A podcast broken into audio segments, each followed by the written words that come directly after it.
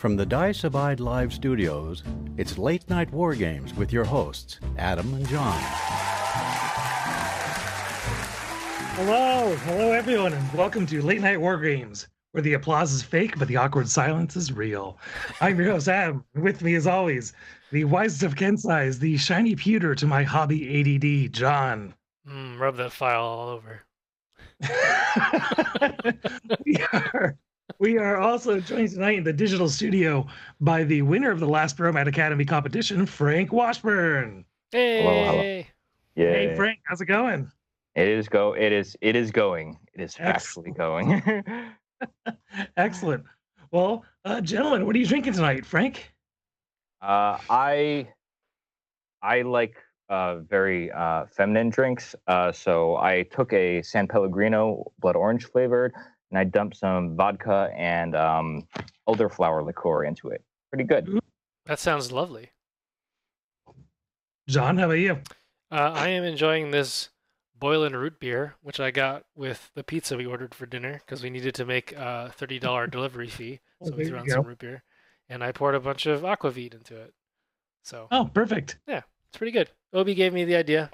Obi knows what he's doing when he's drinking, so figured I'd follow along. Let's. I mean, he always has good recommendations for cocktails. He does. So tonight I am having the Black Butte triple X I, the uh, thirty-first birthday reserve from Deschutes, um, which is an imperial porter with chocolate, cold brew coffee, and cardamom aged in bourbon barrels. That is entirely too fancy. It's uh, it's it's twelve point two percent. So wow. Nice. Wow. Well, gentlemen, uh, cheers. Cheers. How do you, how do you just not go to sleep after you have half of that? I'll go oh, to does. sleep immediately after this show. He does. Yeah. Yeah. The, the quality uh, degrades. It's like bowling. There's a peak, and then it yeah. kind of levels off. I remember in college, I was like a five to six drink fun person, and now after kids, I'm one drink. I'm like early bedtime. I'm very tired now. Right. Right. Yeah, exactly. The Balmer peak. Yeah. All right, guys. Well, before we get carried away with the main feature, uh, first, it's time for the evening news. John, why don't you uh, give us some news? Yeah, sounds good. So first and foremost, we have a new sponsor. So, woo! Yay! Uh, so uh, Polynikes is over at Mythic Games is sponsoring us, and what we're going to do is every show on Tuesdays, not every. Uh, not every Dice Abide show, but every Late Night War Games will give away a ten dollar gift certificate to the Mythic, Game, Mythic Games online store. All you have to do to be eligible is hang out in chat and talk to us and the other people who are watching the stream. That's it. And then at some random point during the show, I will mash a button and um, you'll be randomly selected to win. And then we'll tell you, and then we'll we'll sort out the details afterwards. So yeah, those are that's it. Super easy. Super and easy. Yeah, Just, thanks. Cute. Yeah, huge thanks to Ruben uh, for wanting to help promote us and his community, and in turn, we'll tell people to go buy toys from him. Indeed. Is there a wheel of names for this? There is not a wheel of names for this. This is just a. I'm I'm using some Nightbot functionality, so that is that is my my game my game plan. Super someone snazzy. Should, someone should make a bot that has an encoded G U I that does, that generates a wheel of names for every. Show with the, with the current viewers. Yeah, that would get, be nice. You, you get right on that. Yep. Yeah. Yep. Very important. Yeah. So at some point during the show, uh, we'll do that thing. It'll be a good time. Um, let's see what else. In Bromad Academy land, uh, we are still doing um, missions and stuff. So uh, this month's mission until the end of January is to try a profile that you didn't take before and give it an honest, you know, honest go. Let us know how it went and be entered to win a blister from Mythic Online Games, uh, and uh, or a Bromad Academy patch if you don't have one of those. So let me know which one you want if you get if you win, and that will be uh, Wheel of Names. Um, and then of course there is the uh, the the painting contest, which is uh, which is tag you're it. So basically, paint up a tag and send it to us by the end of the quarter. So that's the end of March. You got plenty of time to plenty go. Plenty of time. Buy one of those shiny toys and build something big and sweet. Yep. I I hope that someone paints the Megalodon. That that would be acceptable. Right. Well, how could it not? Count, that'll count. Yep. It's the taggiest um, of all the tags. Indeed. Uh, let's see, what other uh, random Indiegogo starter that I found. Uh, this is not explicitly related to most of the things we talk about, but uh, if you are familiar with the S C P Foundation, um, these people are putting together a series of art books, uh, which is basically, you know, literally just the contents of S C P Wiki, but snazzified up with uh, cool formatting and whatnot, and they have uh, a bunch of commissioned artwork. Um, huh. Yeah. So it's pretty cool. pretty cool. What if what what is the S C P Foundation for those of us that don't know? So the S C P Foundation is basically like the it's a fictional organization which is kind of like great government conspiracy sort of thing, and they and they they go around containing is what secure, contain, protect, and they go around like finding anomalous stuff. Think like all the things that Doctor Who has to deal with, like the the statues that will teleport when you're not looking at them, that kind of nonsense. They're short, uh, and then they basically just. Um, No, it, it's it's basically a giant writing exercise. So if you are into oh, okay. writing horror or science fiction and you want to situate it in a, in a universe, so you don't have to like flesh out the whole universe, uh, you can write on, on there. It's it's a fun like you know if you, if you feel like browsing for a couple minutes, just check out S C P Wiki, um, and you'll get it. But if you really enjoy the lore and all that stuff, uh, you can you can buy these very sweet books, and they actually have. Um, I haven't seen this before, but they plan on oh, where did it go? Uh, they plan on... Oh, there it is.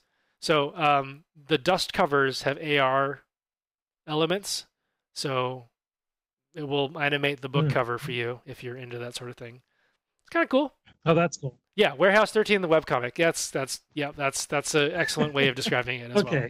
Yeah, or or okay. um or the uh, God, what's her, what, I don't remember her actual name, unfortunately. The actress that plays Samantha Carter uh, starred in a uh, a show called. Sanctuary, maybe? That sounds right. Um, I don't know. It was a good thing, but that's that's, that's the news uh, that cool. I have. Well, we also had a little bit of uh, Infinity news. Mm-hmm. Just a you know, just a little thing. The uh, the F A Q dropped. That's a big Whee! deal. Yeah. So all of your questions have been answered. There are literally, literally no questions you could possibly have that are not answered by this document. But for me, it's. Yeah, it, this helps a lot. They really had some uh, kind of issues with, what I feel like, the way some things were worded, specifically around the way modifiers were worded. And now they've they've cleared that up. Modifiers work when you use that skill, and if that skill has a target, then only against the target. Boom. All the questions are answered now. We now know what C C attack minus six does. Um, and then you can uh, berserk while engaged. Impetuous is a bit less forgiving, because you have to make sure you you end as far away as possible from your uh, starting position.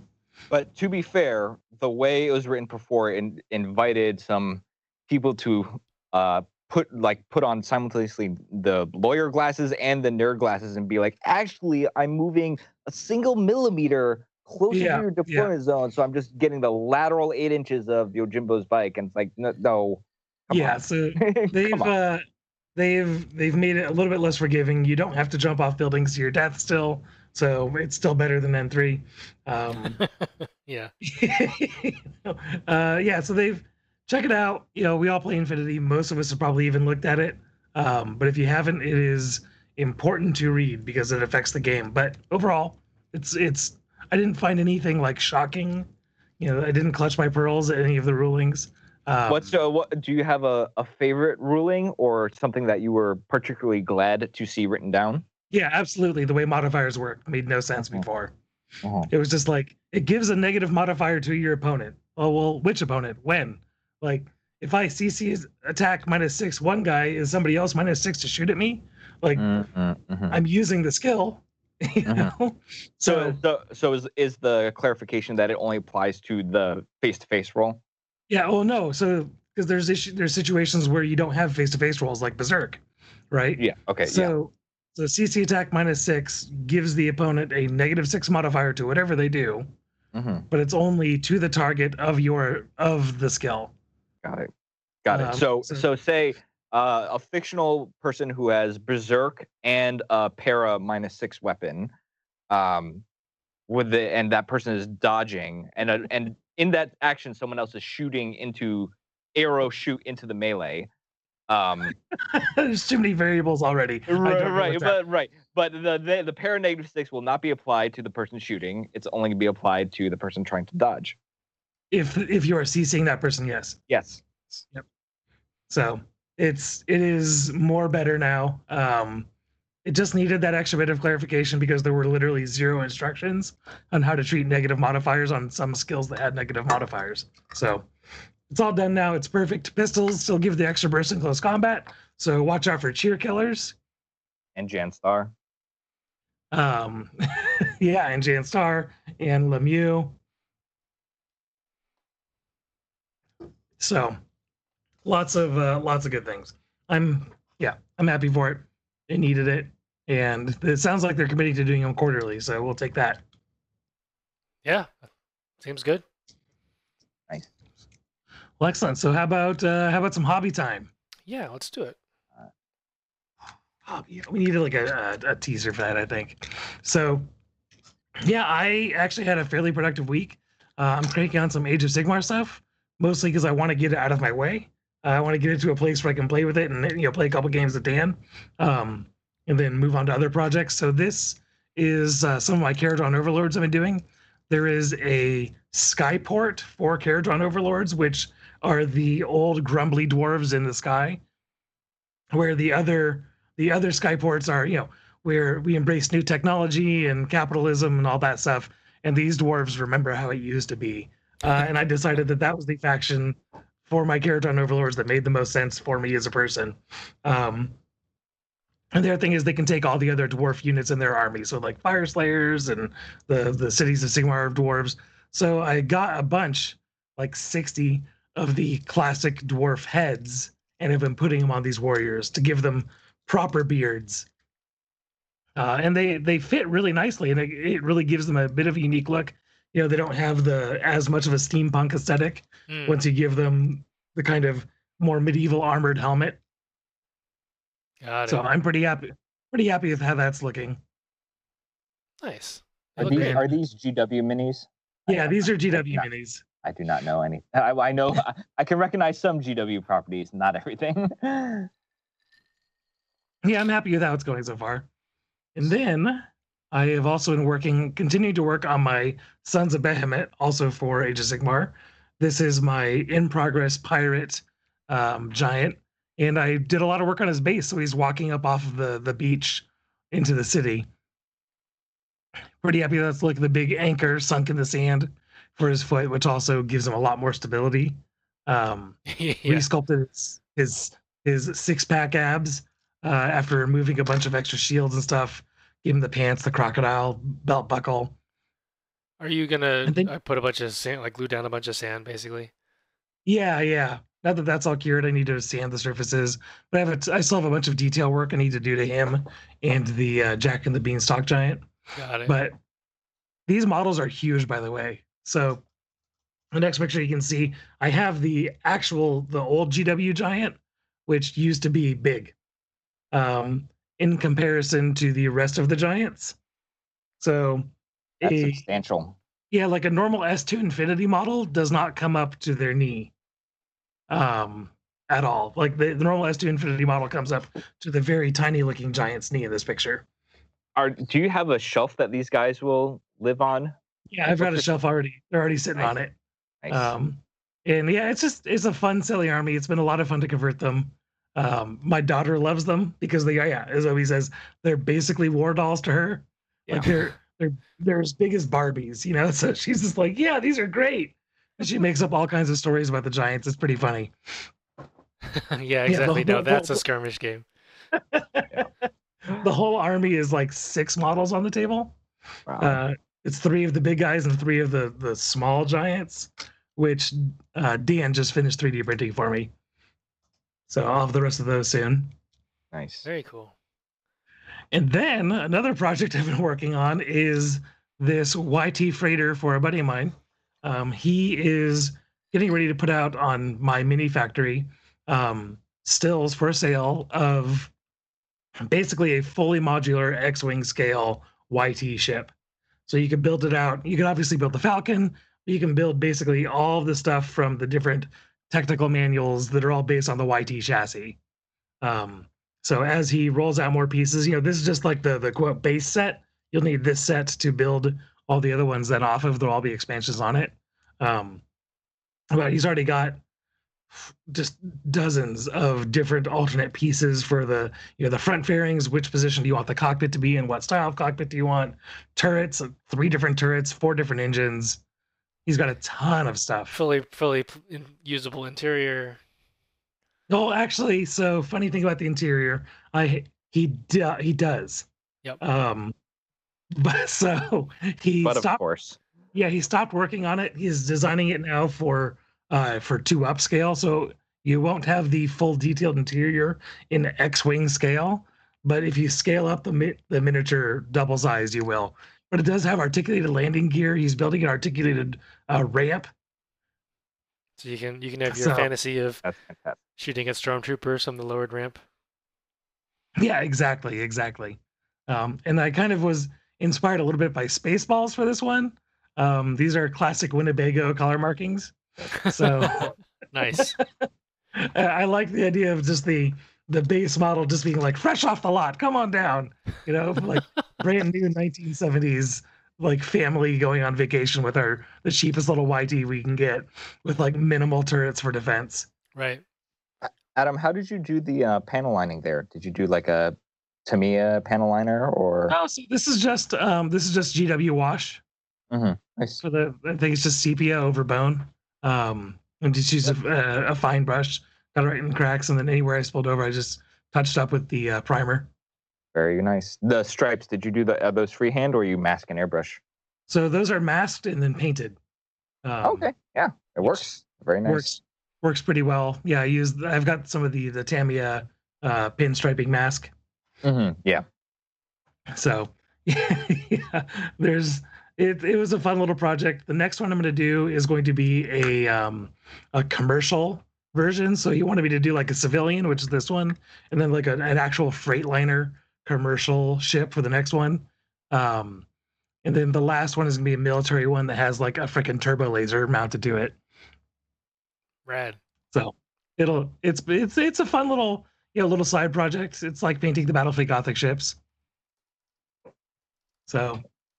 Yeah, been a busy week, and I think I don't think he has them up this week, but I think by next week he's going to have the pre-supported stills, at least for the base model, uh, ready to go. Nice. So, there we go. Frank, what have you been working on? Well, I think it's me next. Actually, oh, I, I jumped oh, the line. Okay. Uh, How dare you? I know, right? Uh, so I've been working on assembling my C E F because uh, we're talking about we played a game of Heavy Gear over the weekend uh, on tabletop, and I was like, well, we actually have to put it on the tabletop now. So right? I've assembled uh, a couple of C E F tanks and one, I think that's an F two twenty-five. Uh, hard to say. Yep. He's um, a dirty, dirty bastard with awful dice mechanics that make me hate him. All of C E F seems to do that, though. So yeah. C E F is monstrous. We'll talk about it more in yeah. the game, but man, C E F is...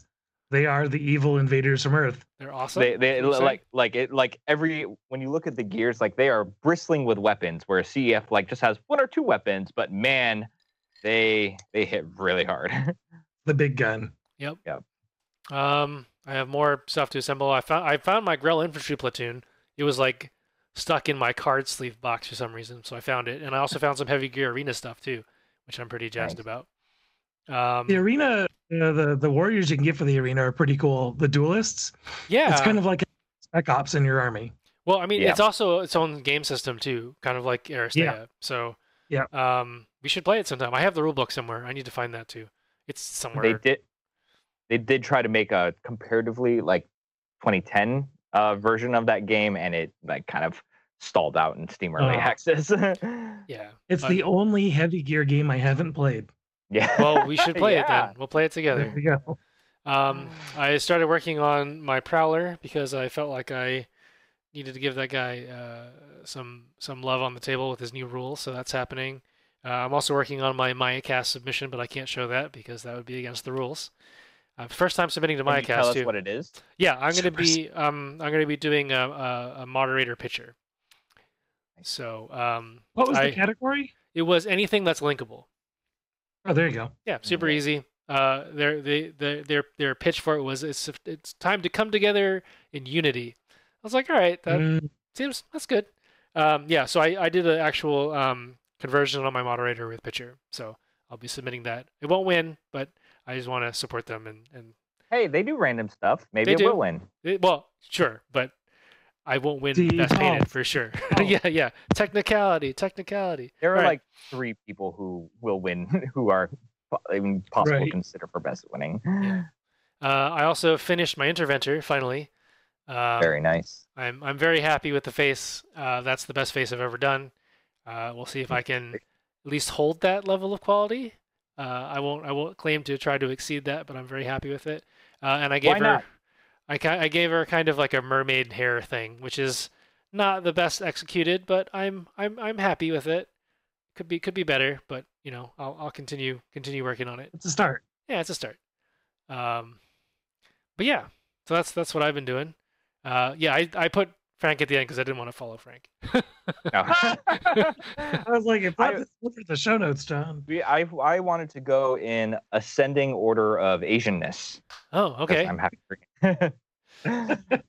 uh, but so you, with. you you disrupted that. Yes. Um, yeah. So uh, N four um, ruined my I S S plans because formerly I had a completely, I had a complete I S S force except for Sniper Sunze because uh, I was like, ah, who's ever going to put this guy on the table? And then Deva's and Dakini's, and I'm like, all right, I have to paint all these guys and look at look at the way I'm halfway to playing Oss. So, um, you know, um, I have a Scylla and Drakios box. Um, yes, they're steel. I um, I won the steel three hundred point starter. Um, it was, it, I, I won. The, it was a, it was a tournament where um, you got a raffle ticket every time an opponent scored a crit against you. Oh my gosh! Okay. And I I got twenty-two raffle tickets over three games. Oh, no. Over three games? Over three games. It was heinous. But I got. But hey, I walked away with the three hundred point steel box, which is, you know, now it's a O O P, et cetera. But yeah, I, I bought I bought the Scylla and Drakios box, and I was like, hey, these guys are Devas, whatever, they're Devas. That's a that's so, a brilliant tournament thing, though, Adam. We should we should steal yeah, that. I'm I'm yeah. one hundred percent stealing that. I, I yeah, it like it, it, it, it, it really was um, a nice balm on the the sting of that day, um, but yeah. So uh, you know, Davis Davis are now available in I S S. They can harass. Uh, they're a great lieutenant option. Mm-hmm. Um, if if an obvious lieutenant option, um, I have a story about that to relay later. Um, but yeah, if you want to progress to the next slide, I also went ahead. I used to have just one Dakini because it was my paramedic Dakini, which could also proxy as an H M D Dakini. But now I can have a Harris of Dakinis, or rather, right. two Dakinis.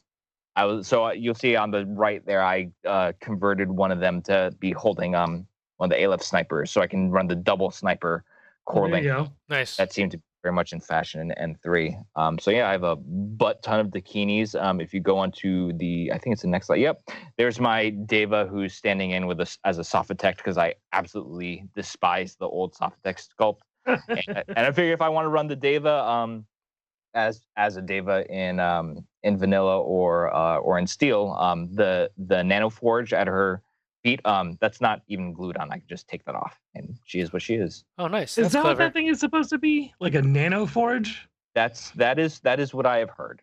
It's it's like that housing unit for all of her repair and healing nano machines. That is that is the first explanation I've ever heard for that. And usually for me, what it is is a cool bit to use on something else.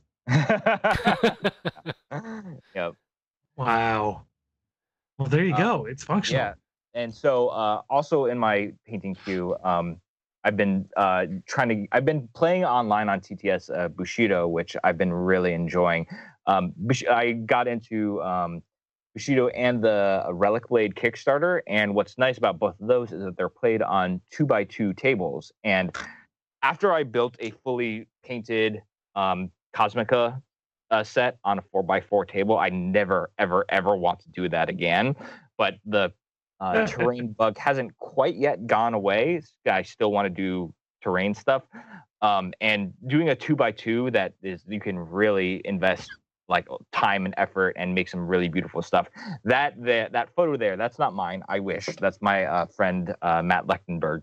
Um, but yeah, you like you know with some flock and some carving out of some foam and some water resin, uh, and like just a couple of three D printed um, pieces of terrain and some aquarium plants, you can make like just an insanely beautiful board. So that's uh that's also on my um hearing that to-do list. Hearing that Bushido is played on a two by two board is probably like the biggest endorsement I've heard for the game now. Right, um, right. Just because it's like I really, really love terrain projects. Yeah, and, and, and, and like literally two by two is mathematically one fourth the size of a four by four. Yeah, like that's, to say that's nothing easy. Of, yeah, like to say nothing of a like I the four by four I made. Um, I have two extra squares that are like just not quite done because I want I I have a six because six by four is also a common table size. So mm-hmm. I like I'm almost done with the six six four version of the table. But then just squeezing it all down into just like one of the two by two uh, insulative foam squares you can get at Lowe's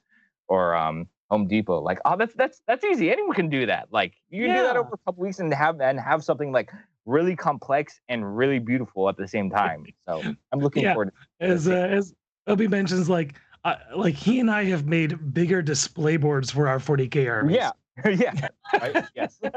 How how many models is Bushido? Bushido is like uh, seven models. Like the the spam faction is the Bakemono, where you have a lot of goblins. I think that's like up to fifteen. So like smaller smaller than Infinity. Mm. Um, mm. And and it, it, Bushido is largely a flat game. So you know Infinity, like even if Infinity weren't four by four, the fact that the, the three dimensionality of the terrain is like it's a significant component to both building and painting. Bushido is like it's flat. You know, so right. the line of fire stuff that you have is just, you know, either M D F terrain or just like two or three buildings, if that, and some trees. Like you're pretty much set. Nice. That's yep. pretty cool. Oh, yep. Look at that shot. And then um, what unfortunately arrived in the mail, um, I've been talking to a couple. Um, I hate Kickstarters. I love Kickstarters, but I also hate them. Um, Uh-oh. Because I, I just Let's like hear. I can just get severe uh, FOMO. Uh, fear of missing out. And, you know, it's like, oh, this is such a good deal. And miniatures really tend to preserve value. And for what it's worth, the, the Kickstarters that I've got, that I've gotten, that I haven't wanted to keep, I've at least recouped my cost. So like there, there is that, okay. which doesn't, okay. which doesn't help my decision-making, but I just got um two, two, like three, um, yeah, well, two foot, two foot by two foot boxes of Bloodborne. Um, and they're just loaded with uh, with miniatures, and they're going to sit in their shrink wrap for uh, for a long time. It's kind of distressing. Um, I know a couple uh, a couple episodes ago, you guys mentioned Obsidian Protocol, and oh my God, that's probably like of yep. all the Kickstarters I've donated to, that's the one that I'm like legitimately like I I can't wait for that. Those, yeah. Did those, you back it? Yeah, I I went in all. Oh yeah, in. I, I did too. And, and I'll tell you the moment. I'll tell you the moment that made me go all in, because the mechs were cool. The mechs are like the coolest mech figures I've I've ever seen. You know, yeah, I like yeah, I'm sure. so down with. I've I'm so down with that aesthetic, especially the fact that they're modular. But mm-hmm. the moment that got me to go all in was uh, when they were doing the gameplay video. Sure. And the guy. One mech spat out some missiles. And yes. they had literal missiles on yes. the board. And then he's like, okay, and this is how far they move. And, it's, and that immediately contextualized yep. the yep. gameplay. Yep. That, like, this is not, like, ponderous, like, battle tech. This is, like, anime blistering, like, eight seconds of, like, the most beautifully animated, like, eight seconds of an entire twenty-minute episode that yep. you could see. Like, you did, like, crazy, amazing shit happens, and then, they like, it's done. I was like, that's awesome. Like seeing the missiles like fly across the board and the other guy trying to shoot them out down. I was like, I I'm I, I really I really hope that the game is that the game is good. Um, from what it sounds like, it does sound like that they're taking playtesting and design and the design iterations very seriously. So like I have I, I like almost dare not set my expectations too high. I, I have hopes. But I like I, I need to like put it out of my head and not think about it. Because my my pile of shame, my pile pile of shame painting shame is just monstrous as is. I, th- I think everybody's this. What was that movie that is like the, it's oh god it's it's you know of course it's like a young girl piloting an anime, uh, piloting yeah, a mecha, right. but like that's every single one. Oh, that but, one. But but like she has to go far away and she has like a phone in her mech cockpit and she's like texting her boyfriend who is getting like really old. because like, you know, the relativistic speed difference and all that, time difference and all that, right? Oh god, yes, voices the, from a distant star. Yes, exactly, that one. I've never heard of this. Is this good? Is it good or it's is very it like short? Terrible good? It's very uh-huh. short, uh, and it's it's it's enjoyable. I liked it. I love that Ruben was on top of that. Yeah, yeah, I thank you. But um, but the the the uh, whatchamacallit, um, oh come on, that's the best image that you can give me. All right, there's there's the image. Um, that's what it looks like. But uh, the okay. the mech the mech well, it, combat. What is it, like twelve episodes? No, no, it's it's a movie. It's like a it's oh, like a not movie. even okay, a feature length movie. It's pretty short. It goes by quickly. The mu music is good, and there's like the all the moments of, you know, bajillion missiles appear, energy blades chopping alien warships in half with mm-hmm. an energy blade kind of nonsense. So yeah, there's the that's that's the thing. Adding adding it to my wish list. Yeah, it's it's a good time. Yeah, uh, but then we got this thing. I don't know what uh, this was in the in the queue oh, as well. So so so uh, I got I will, one and also in my human in, uh, Kickstarter pile of shame. Oh, human uh, interface. Human interface. Gotcha. And uh, I don't I don't happen just I don't happen to own an Asura yet. And I was looking at these guys, and I was like, this, huh. these are my Asuras. These are Armor five, fuck you up, cyber yep, guys. Right. Yeah. So yep. th these are not these are not my paint jobs. This is from um, Epsilon Miniatures. This guy just does amazing work. But I wanted to include these just because I'm excited about. I, I have these in hand, and when I get to painting Asuras and like all the proxies, I thought I was close to having my three hundred point Oscillus done, but no, proxies are a thing. Um, yeah, those models are super cool. I really like the human interface stuff. Um, yeah. Their Unit nine Patreon is is has some really quality stuff. Yeah, really yeah I think that's the way to do it. I've had less than positive experiences trying to mail order from them. Their um, their customer service is not good. Yeah, but their miniatures are gorgeous if you like yeah. cyberpunk. And they are they are at like one hundred percent absolute cyberpunk aesthetic. They fit perfectly within the Infinity universe. Yeah, no, Johnny Silver might be like one of my favorite minis they've done, like the, yeah. the big guitar with the mohawk and yeah, yep, yep. Might have to be a Morlock. Um, yeah, perfect. So let's uh, if that wraps up the hobby, let's talk about some gaming that we've got done. Yeah, you want to talk about Heavy Gear? Or you want to talk about Infinity first? Uh, let's talk about Infinity first. All right. Okay, Heavy Gear will heavy take a while. Um, have you guys played anything since your last episode? I have, but uh, you did too. Why don't you go first? Uh, sure. So I played. Uh, I have not gotten a, nearly as many N four games in as I've liked. Um, I got I S S down for the second time, um, and so far in every game that I've played, hacking actually has not played a big role, and I'm just like waiting for. uh, I'm I'm waiting for the other uh, shoe to drop, and so uh, my opponent, a good friend of mine, was running vanilla combined. And I'm like, I, I like with Bit and Kiss and Animate Thematic and or Corrupted Hackers, I'm like, I have to be prepared for hacking. And I had mm-hmm. to be prepared for Subsiders. So I brought like as few cubes as I could in I S S. I brought um, I brought three Wu Ming, a Zanyang, uh, Mad Traps, and a and a Crane hacker um, in the core link, um, a bunch of Quangxi.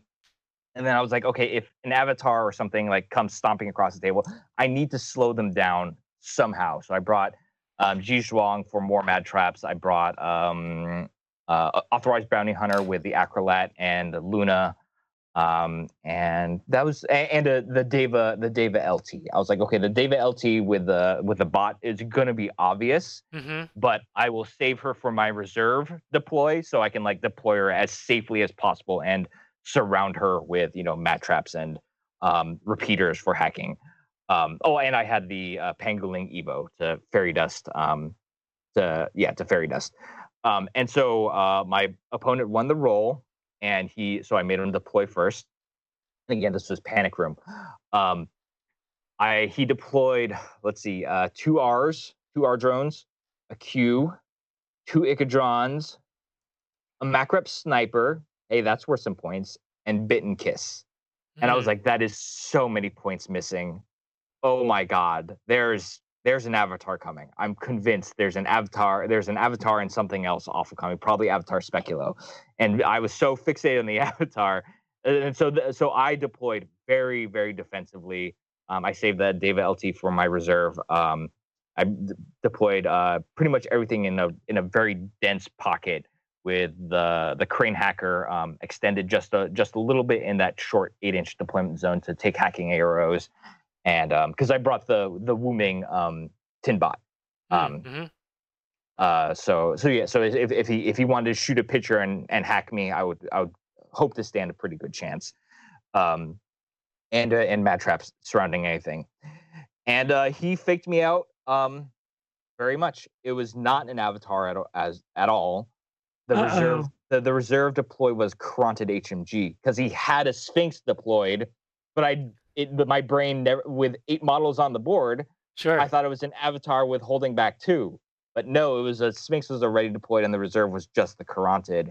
Mm. And um, he spent the first turn ramming the Sphinx down my throat, got it into my deployment zone. Um, the the face to faces that happened, like I I don't mind losing face to faces, but like he's like, okay, uh, the um, I'm gonna fire the Acrolat arrow and Luna's gonna take a shot, and he's like, okay, I'm gonna dump all shots into the Acrolat. Um, And so Luna's unopposed uh, with range and M S V one and everything. She's shooting on flat, Smart. and she she misses. Oh, uh, no. every, everyone's everyone's like you know like yes, he's B T S six, but damage fifteen viral. They could have gotten yeah, some right? on him. Yeah, yeah. yeah. It, was, it was it was bad. It was bad, and he just made uh he he got around the central panic room and then made a beeline for the Deva L T. Mm-hmm. And um he had one because he had my my saving grace was. He had deployed, well, it wasn't the saving grace because he, spoiler alert, he killed my Deva L T. Um, he put me in the Lost Lieutenant for his turn. Uh, but what helped me marginally was the fact that he hid and deployed, so he didn't generate his tack aware order. So, which oh. helped which helped deceive me. But, mm, uh, mm-hmm, but yeah, mm-hmm. he, he on his last order, he was like, I can move six inches here and get get um, get line of fire on your, de- on your Deva.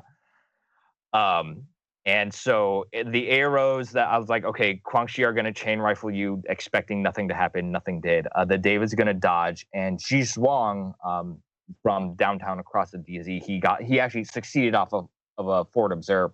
Deva, I think, is either P H ten or P H eleven. She missed her roll by one. And then he triple crit the Deva. I was like, oh, like I know she's gonna die anyway, but when that many crits like come rolling across the board, you're like, can. Please, can I just can I have a chance? And and you didn't even get um, the raffle ticket this time around, right? Uh, yeah, right. Yes, yes, that's true. I didn't I didn't get the raffle ticket. Um, yes. So Dave Dave is dead. That was the last order of the turn. But the match trap did land him and did immobilize him.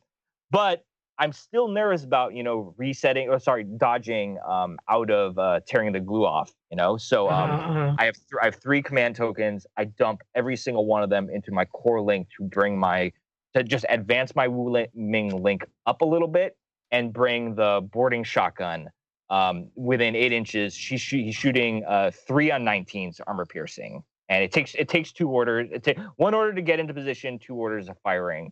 And I managed to bring the Sphinx down, and I'm just basically just repositioned in fifth F A F around. Um, then he uh, brings a Kharadron H M G, swings around, murders pretty much almost anything it looks at. It, he, I, my Wu Ming S M G does get a crit off on the Kharadron and does two wounds against it, putting oh, into him into a wound impact, which was fantastic. Yeah. And in that same order, he he was he took two unopposed shots from the Zanyang breaker rifle. Breaker rifles are great. They that's it's armor piercing yeah. against B T S. Whiffed both of them. I was like, come on, you need nines, please. You need nines. Uh, so he he, he killed he killed two members of the link, bringing it down to three. But he had two wounds on him, so I really couldn't complain that much. Um, he swung his uh, Q drone around to to give me grief. Um, my last turn was um spent. Uh, sorry, my second turn was spent. Um, dealing with a Q drone with the with a crane hacker using burst four uh, within sixteen inches. Um, we he got two crits off me again, but I got one crit in my two crits in reactive and one crit in reactive, so nothing happened. And then I spent another order and bounced it out. And I got um, two Wu Ming and Ji Zhuang into into the panic room. No one's entered the panic room up until now, so I get um, I get two. I'm, I'm now two points. Two, two versus zero, even though like most, I'm just surrounded by corpses. Um, and then uh, his last turn, he swings an Ikadron in, uh-huh. and you would think um, You would think P H thirteen makes for good dodging. Uh, I think I rolled between six and eight dodges. I failed every single one. Just double flamethrower, double fire. I like Ji Zhuang lucked out. He tanked both flamethrower rolls the first order.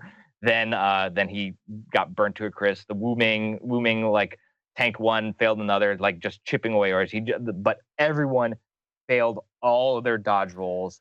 Um, oh, that's heartbreaking. Until, yeah, and then like like like again, like if he was, I I tell myself I would feel better if like if I dodged on a two and then he like pistol shot me dealing wounds. I was like, oh, okay, like that was fine. Right, like sure. At least, yeah, yeah, yeah. Right, you know, but like just failing P H thirteen rolls is just just brutal.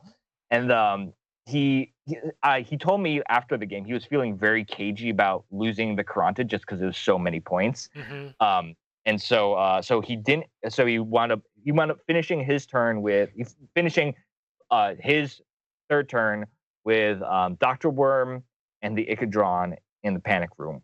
And the my sur the only thing I had surviving when my turn came around was the Wu Ming H M G, a Kuangxi, two Kuangxi, and the and uh, my. Uh, Pangoling Evo, who was um, nestled against the uh, beacon antennae that protect mm-hmm. you from the ever-increasing biotech force zone. So I had, I had four models left, but I was like, Doctor Worm is either twenty, twenty or twenty-two points, and Ikadron is nine. My Wu Ming H M G is thirty-seven. I yeah. have the room. Right. I have the room. So I have two points from round one, one point from round two, and the corpse of the Sphinx is still there, and I had... Draw, I had drawn Extreme Prejudice. So my Kuangxi just went and got Extreme Prejudice. Right. I was like, all right, I'm done. four three. I won without, for a single second, feeling that I had was ahead in the game at all. I was just getting ground into dirt. Um, and I somehow won, won by a single point. So that was uh, that's that's you know that's the emotional roller coaster. Yeah, that is that is Infinity in a nutshell, right? Go. Yeah. Go. Yeah. Yeah, exactly. And never still... never forget the objective. Yeah, it was, it, but it was so rough that I was like, I it still doesn't feel like I won. Like sometimes you have like from behind wins that you like feel very clever. You do something unexpected, and I was just I don't I don't know how that happened. Right. I'll take it, but yeah. Well, well done, well done. John, how did you do? Well, uh, I played Power Pack for the Infinity Bajillionth time because um, Tony is preparing for a tournament, and we played on one of these like weirdo maps that like is half outside, half inside, which is odd and very visually distracting. But it was in it was interesting.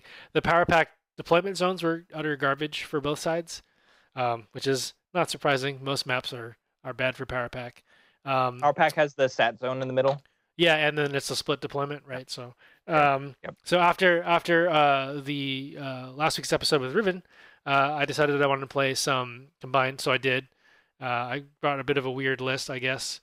Uh, let's see here. Oh, this is. Well, anyway, I will I will sort that out later. But um, okay, yeah. So it's a Nexus Lieutenant because I don't know, I needed points. Uh, Paravimatron, because duh. Caliban engineer with two slave drones.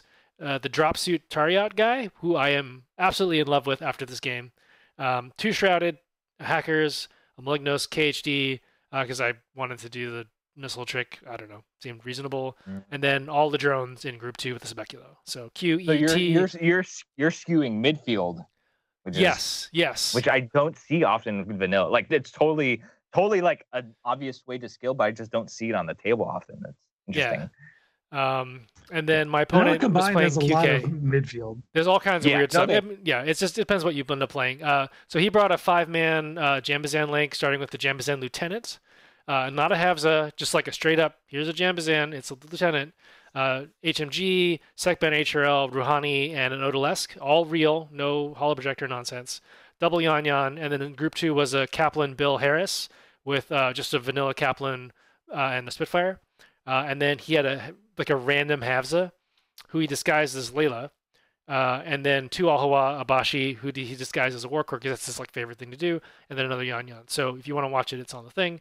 Um, so yeah, this got me real good, right? So he actually put... Um, so he put the he put the Havza uh, down right in, in his deployment zone on the left there. And the Havza cannot join the Sekban Harris. Sorry, sorry, the Kaplan Harris. Um, so it was kind of weird to have Layla basically on the back table edge, just chilling there by herself, right? And I was like, that has to be his Havza lieutenant, right?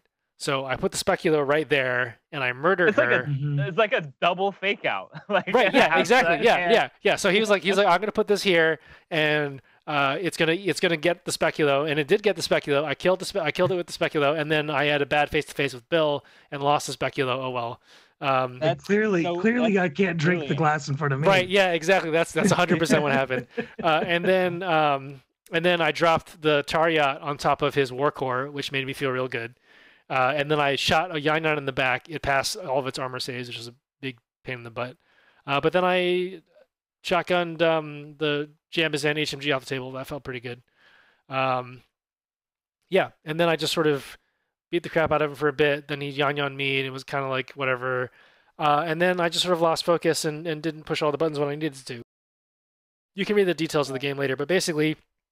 neither of us did anything for two turns, uh, and because he went second, he won. Sounds familiar. Yeah, he just won because he went second, and that's basically the story of Power Pack, uh, unless you unless you really be are aggressive. I attempted to be. I put a Shrouded on top watching his Link team, uh, but I what I sh- and tried to spotlight missile him, um, but that was a mistake. What I should have done was I should have just like shot at a bunch of crap with the Shrouded, especially that damn Yainan, which eventually killed it. Um, but like laying mines, laying mines down, that kind of stuff. Shrouded are. Shrouded being B S twelve is just like, that's that's really good. That's really good. Shrouded Shrouded are, are rad. I'm I'm a huge fan. I, I gotta say, right, like, uh, having started playing Combined, I, I don't know why I wasn't playing them at the beginning. They're really it's... fucking good infiltrate. And I think they're P H twelve as well, which is also, like, pretty fucking good. Yeah. I like I like wasted in it. My the reason why it's called uh, Quagmire of Kaplan was because on my second turn, right, this looks pretty good. So he pushes Bill and uh, the Kaplan all the way up against this like round building thingy, uh, and there was a mm-hmm. Malignos like literally right there. So of course I wa- they're facing directly forward. I walk past them and drop a mine, and then the Kaplan proceeds to pass like the next six armor saves. Uh, as I shoot at it. And eventually what I have to do is I get an Ikadron there and then I spotlight it with my lieutenant and then I drop a missile on it and that did it. But like, it's just like, die stupid Kaplan, like six orders did later. You, did you get an yeah. opportunity to re to regen the Shrouded? Because really that's the I best did, part of it. And I failed the roll. No. no. I mean, it's, it's sixty percent, you know, like it's yeah. not. Yeah. But still. I was, I was very, very, very disappointed. Uh, yeah. But I, I I know exactly what I did wrong. Um, I, I feel confident I could play the same lesson and do much better. Most of it was just I was too chicken shit to put the uh, put the um, uh, uh, Caliban into the fight. I just sort of like was very passive with him, and I shouldn't have been. Um, so that was basically the, the reason why I, I, I didn't I wasn't I wasn't aggressive enough basically, and I should have pushed harder instead of like trying to do the tricks and stuff. So anyway, that was that was the game. It was it was fine. But uh, I I definitely made some mistakes. Caliban are just upsettingly good. So yes. Good. Okay, John, so you told us that you were absolutely ensouled and in love with the Tariot. Yes. You, but you didn't tell us anything about the Tariot, did? I did. It it killed. Oh, I, it, it, I dropped it on the Bashi. That's right, yeah. And then oh, okay, um, yeah. Sorry, so yeah. I dropped it on the Bashi. I shot the Yanyan in the back with the boarding shotgun. It was just did, out of eight. Did you know that it was the War Core this time? Or like suspect? Yeah, I did. Because I mean, like people put War Cores out to A R O. This one was not out to A R O, so I was just like, this is probably oh, okay. a yeah. and he'd done it before, yeah. so I dropped it right on it, and I was like, I gotta get so right. In Power Pack you murder the specialist. So I was like, this is a specialist because it's probably the Bashi specialist. So I was like, no Bashi mm-hmm. specialist for you. Boom, splat, done. Then I was like, okay, nice. Time to go murder Rouhani. And my game plan was kill the Yanyan uh, to give me some like working room, right? So then I shot the Yanyan in the back. It didn't die, and I was like, shit. Uh, so I was in Chan rifle range now, and it spun around. So I was like, I get one shot at this, so I just like YOLO'd in and dropped two boarding shotgun templates on Rouhani, and I got to cover the gotcha. Jambazan H M G at the same time, right? So that I felt like was worth it, right? So here's here's a shot of that. Um, oh yeah, yeah, yeah. Yeah. So yeah, here it is, right? So so the Yanyan is like right off screen here, like right below this like green pillar thing, uh, and so I walked around the green pillar thing to drop this. Got this double shotgun thing down, and everybody shot at me and didn't dodge, except for uh, um, the Jambazan H M G was dropped out of the link, and the other Jambazan, uh, who was his lieutenant, made sense to dodge. Um, yeah. Gotcha. So between the Odalesk, the Rouhani shooting at me, and the and the Yanyan chain rifling me, I lost the dropsuit, but I managed to take out the Jambazan H M G. So that was good. I would have preferred to kill Rouhani. I did put a wound on it, and then he healed himself up later, but um, uh, yeah. So I don't know. So how many points is that? Uh, is that Tariot? twenty-one, twenty-two, something like that. That's pretty freaking cheap. I can tell you exactly. Uh, did you take the twenty-two? Did you take the, the paramedic? Or I the did regular not. One? I didn't have the points. It was like a like a couple point difference. Uh, and, and I, yeah, twenty, twenty-two points. You can drop in there, like you said, boarding shotgun. It could be a specialist that has explosion. I don't think you need the specialist. I think I think it's definitely uh, after after. You know, listening to um, the White Noise guys talk, or was it White Noise? White Noise talked about the Liu Jing, and I was like, yeah, I, mm-hmm. I really do want a delete button. Delete buttons seem good. Give me more yeah, of those, please. Right. I would like, I would like a cheap one at twenty-two. So I, I did that, and then oh, like this was so heartbreaking, right? So I, I had, uh, I had the dropsuit and I had the uh, the speculo, right? And then I, I lulled Tony into a false sense of security. And I was like, okay, there's no way he's gonna, he's gonna remember that I have a, a Cube Jaeger. And he didn't know. And so this was great. He advanced his whole link up past the center line, basically. And I dropped in a Cube Jaeger right behind him. And I shot Rouhani in the butt. And I was like, this this should go well. And then, of course, because he was still in a link with four with four people, he was able to shoot back and he flash pulsed me. I was like, God damn it. John, I'm stunned you didn't emitter him. I, I did emitter him later, actually. Um, so uh, Rouhani, Rouhani tried to push the button and failed. In full view of the Cube Jaeger, um, an Ikadron, and an E-drone. And he survived all of that, and then did it again. I emitted him again. He survived that. And finally, on the third try, he finally rolled below a fifteen and and yeah, got the got the antenna, and I emitted him then finally. So I was just like, jeez. That's so sad. Yeah, and, and, and Ruben's right. It's easy to dodge the explosion, but uh, it just it just feels good to do the thing.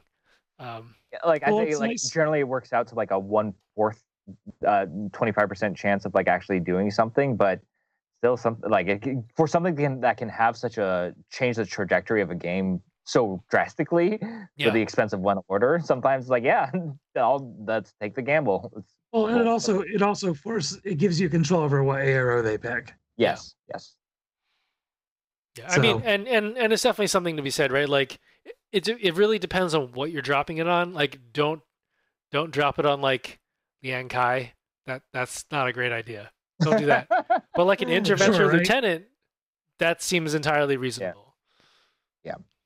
yeah, yeah, something that's dodging on like sixteens. Yeah, don't don't do that. Yeah, it's don't, like don't uh... don't drop it on a revealed uh, Liberto. That that seems bad. Or or like um. Tiger creatures, or yeah, or a, cra- a crane Spitfire with X visor that's likely to be a lieutenant. Like, okay, he'll do one damage and he'll likely chop yeah. you afterwards. Yeah, exactly. You know, for it's it's one more point than the was it the the the Cadmus, mm-hmm. and for that point you're getting a point of armor. You're getting six points of B T S. Um, are they still only one wound? Yeah, they're only there's one only wound. one wound, yeah. but yeah. they are remote presence, so they have two levels right. of unconscious. Mm-hmm. They are remotes, so if you do have um, if you do have Bitten Kiss on there and you can throw out a good repeater net, you could theoretically buff one. Oh, that, that's that's a little silly. I don't know if you need to do that. Um, I don't I mean, know if you would. That's that's that's sort of like my dream of running a Caliban with uh, with Slave Drone, and then uh, and then running the Caliban and the Slave Drone into close combat. Into combat, yeah. Absolutely unnecessary. Totally a waste of points and orders, but really funny. Yeah. Hey, if you burst to decharge a, a a Sphinx or a Avatar in close combat or a Cutter, you know that I suppose would be worth it, but it's it's still very silly. It's a, it's a lot of work for something you just do in two orders. Yeah, exactly. Goodness. So, Infinity aside, we got to play a game of Heavy Gear. We did with with Frank over Yay. Tabletop Simulator. Um, I basically sat in the corner and. And don't mind me, you know, you guys just do your thing. Um, but it was like watching you guys play. Um, I I had a lot of fun.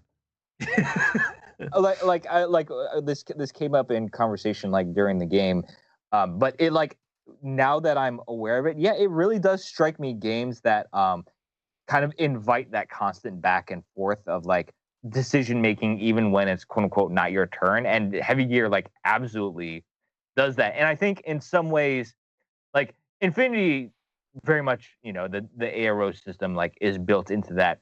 But Infinity, though, Infinity is probably my favorite game. But the one like quote unquote negative that especially maybe off putting to beginners is that it is entirely possible for if you go second and you go against an alpha striker, for it, for basically you to never have your turn. You could be like, right. okay, well, I can choose single burst arrows or maybe burst two arrows here and there, and then all of a sudden I'm dead. Like, because Heavy Gear is um, alternating squad based, so you're always going to actively do something unless you are like somehow magically and colossally stupid and literally just smash your guys into like a snowball of plastic and be like, okay, yes, please rain rockets. Air, area well, that's that's what happened right now in this game we're yeah. watching. so, so um, yeah, let's let's save uh, all the mechanic discussions for when we get there because we have plenty yeah. to talk about the game.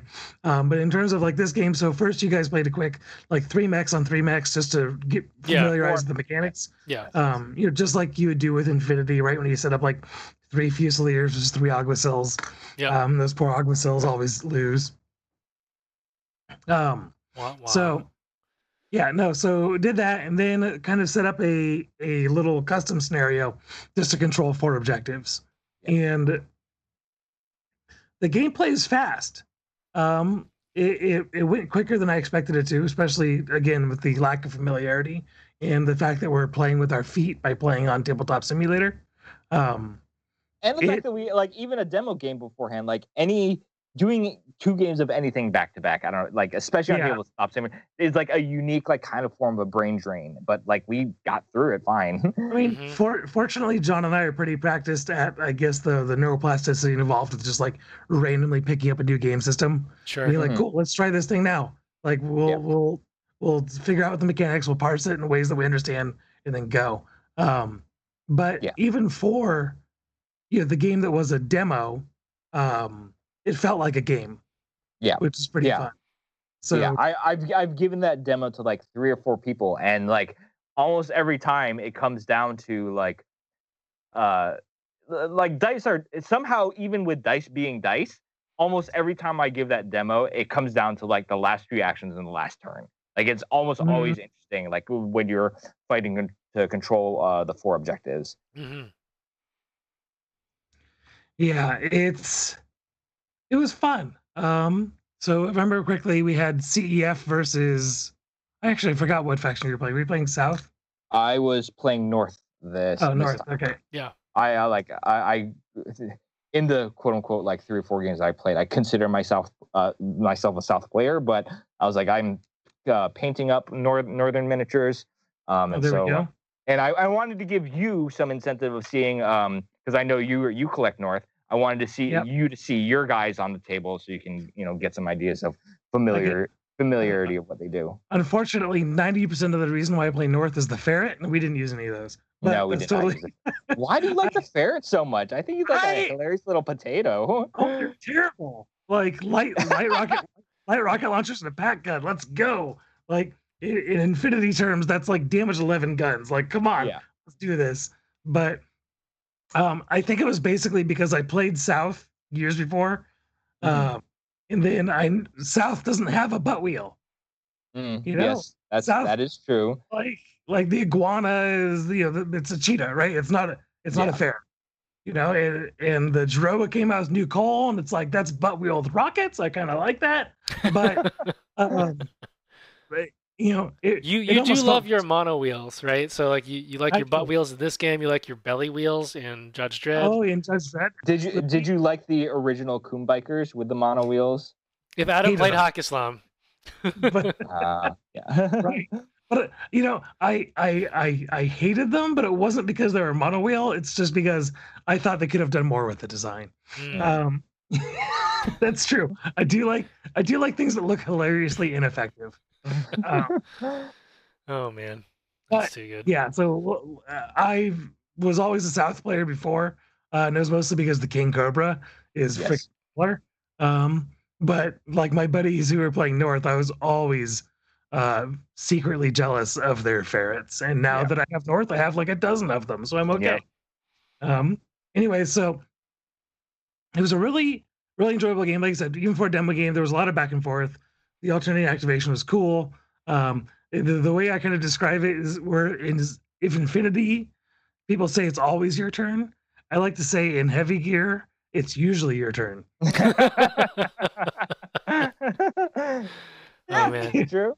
I mean, like, the, know? the game ended up being kind of one-sided mostly because uh, infantry is a thing in, in, in Heavy Gear, and if you don't bring the right weapons to kill them, they're actually quite resilient.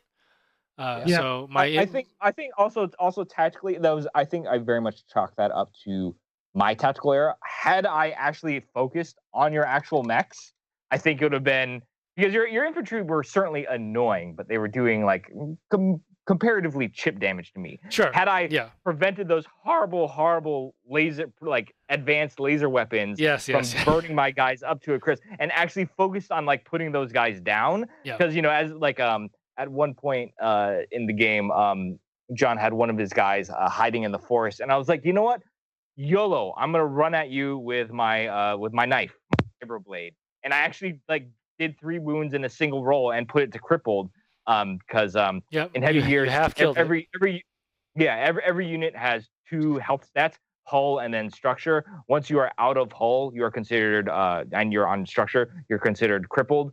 Um, in some instances, this means uh, some of your uh, you, some of your abilities straight up go away, like the comms heavy units, like you, your satellite dish is broken. Um, but broadly, it means that uh, you are at a uh, a dice um, minus one dice penalty. Yeah. Um, right. So crippling someone like has long term effects for however long they're um, they're alive. For sure. And had I had I just focused on your guys and did that earlier, I think I, like I, my my own guys would have lived far longer. But oh. I was so like consumed with like infantry are really resilient. I need to dedicate resources to put them down so they don't take the objective. And they did what they need to do. They sapped my attention away from your heavy hitters, which roasted me to pieces. Right. So before we uh, before we get dangerously close into sure, sure. Uh, into the the mechanics of the game, um, again it was you know it was a demo game. It was a lot of fun. Um, it was really nice to jog my memory. Uh, of the game, man, that I've apparently, like, looking back at the games I've been playing, like, I've been playing that since, like, nineteen ninety-seven. So, off and on. What, what kind of character did you play in the R P G? I have no freaking clue. Like, you don't remember? I, I honestly don't remember what character I played twenty-three years ago. Um, believe it or not. So, I think, uh, I think with that, John... Are you ready? I am ready. Here we go. Let's see who wins the thing. Hey, Nene. Nene. You have won the giveaway. There we go. So Nene, uh, go ahead and send an email over to Adam at the dice abide dot com, and I will give you the instructions on how to receive your sweet, sweet prize from uh, from Mythic Games. Thanks, Ruben, who I think is still in the chat. We're providing that. Mm-hmm. Yay! Yep. So if you if you want to just go there and uh, do the thing the normal way, right, without uh, without uh, gift certificate, uh, you can just go to moe dash games dot com and get some sweet sweet nerd things. So, yep, he is he has an excellent stock of Infinity. He is a distributor. Yep. So he also has all stuff. kinds of other stuff. Um, you know, if you're into the G W things, these all those things. The if you're a magician and you like throwing cards around, those those things are also available. He's got those. Yep, and then you know random hobby supplies, other things. So yep, he's good peeps. Definitely support him. And well thank done, you, well thank done. you to Ruben for supporting us. Thank you, Ruben. Without further delay, it's time for the main event. All right, guys, let's talk about some Heavy Gears. So this is a game I think that came out in ninety, somewhere between like ninety-five, ninety-six. Um, it is. It came out. It was a. It was a role-playing game plus tactical game in the same book. So imagine if the Infinity role-playing game and the Infinity um, strategy game were the same core dice mechanics, uh-huh. right? Came in this big fat book. It was a, a lot of fun. There was a lot of really easy conversion from the R P G to the tactical game. And geez, like it, it, it was funny because it came out with kind of a big wave.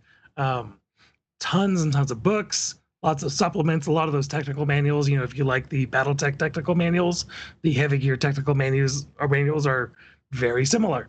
Um, there was even like a kid's cartoon that we can't show because YouTube yells at us when we demonetizes yeah. our videos. Yep. It's also super bad.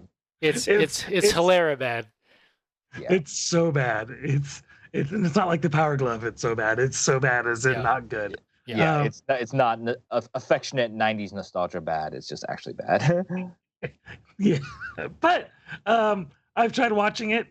I think I could get my daughter to watch it. Uh, but I, as an adult, cannot. Um, that seems cruel because they're like kids media these days. Kids actually do have like a wealth of options. Why would you subject her to that? Because I need to to build her childhood the exact same way my uh, it was. So if you think of if you think of Infinity as the Spanish game designers' take on anime, then Heavy Gear is the Canadian game designers take on mid, yeah. on mid nineties mech anime, hmm. right? It, it it works really well. Um, but the game, so the game's been around for for a while. And what's funny is like a lot of people have heard of it. It's it's always there when you're at a game convention. You know, there's always the the Heavy Gear table. Um, but they've uh, now they're getting ready to launch their three point oh edition of the Heavy Gear Blitz rules.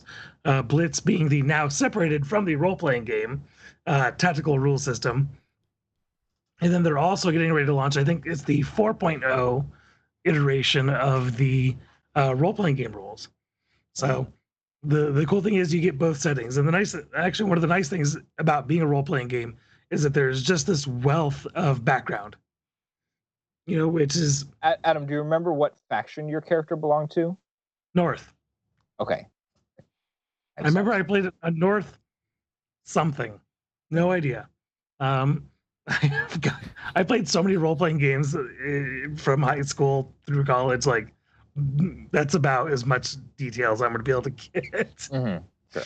Um, so, the the setting, or about the about the amount of material available. You know, like the amount of fluff available for that game still blows Infinity out of the water. Yeah. Um, It's you can have a serious bookshelf dedicated to it, so that's really cool. The universe is very well detailed. Mm-hmm. Um, so I apologize for what I'm go for for the information I'm about to share because it is based on twenty plus year old knowledge of the game, plus like a light refresher course. So if I get anything wrong, uh, people in the chat just yell at me and tell me what I got wrong. Uh, if you know, and if you don't, then. Uh, Then, then it's canon. it's canon. Yeah, then it's canon. Then everything I say is true, and my memory is infallible. Um, so the, the general setting is it takes place on this planet called Terra Nova, which is a human colony in the fifty-second century, which was occupied by Earth for like five centuries, I think, um, before Earth abandoned it. I can't Earth remember is, why. Earth is bad guys, right? Yeah, Earth is the bad guy in this setting, which is hilarious. Um, Those evil invaders from Earth. So, uh, six centuries. Thank you, Obi. Um, so it was occupied by Earth for quite a while. Earth pulled out, massive power vacuum left in the wake, total anarchy. And then it kind of, as things started settling back out, it kind of formed into like seven different, uh, if I remember correctly, uh, powers that controlled the planet. The planet itself, the, the nice places to live are the North and South Poles. So it is a warmer planet than Earth. The water is mostly consolidated in the north and south. Um, nine powers. Thank you, Obi. It was, I think it's, mo it's mostly desert, right? It's mostly desert. So like across the equator of the planet um, is the Badlands. It is desert. You don't want to be there. It's a bummer. Yeah. Um, but that's also where like a lot of the more minor. Yeah, Obi's just pulling shit out of. Thank you, Obi. Um, I hate you. It is seven, damn it. And it was five centuries, you jerk. So thank you very much. Uh, So yeah, the Badlands in the middle. He's just cracking up up there, isn't he? Um, so the Badlands in the middle are kind of where the more minor factions live. The North and the South are the two main uh, factions on the planet. Uh, it's because they live in the places where they have all of the, you know, the the agriculture and all the resources to live. Uh, it's it's temperate there. So, um, yeah, the Badlands in the middle. You can see the map here. It's cool. They have a map. I like that. So the when we break it down to the factions, the North um, is the Confederated Northern City-States. They kind of did a flip, right? Like the North is the South, the South is the North. Um, they are a kind of self. It's ruled by a council. There's smaller city-states within it, uh, somewhat feudal. They they have a lot of religious zealots.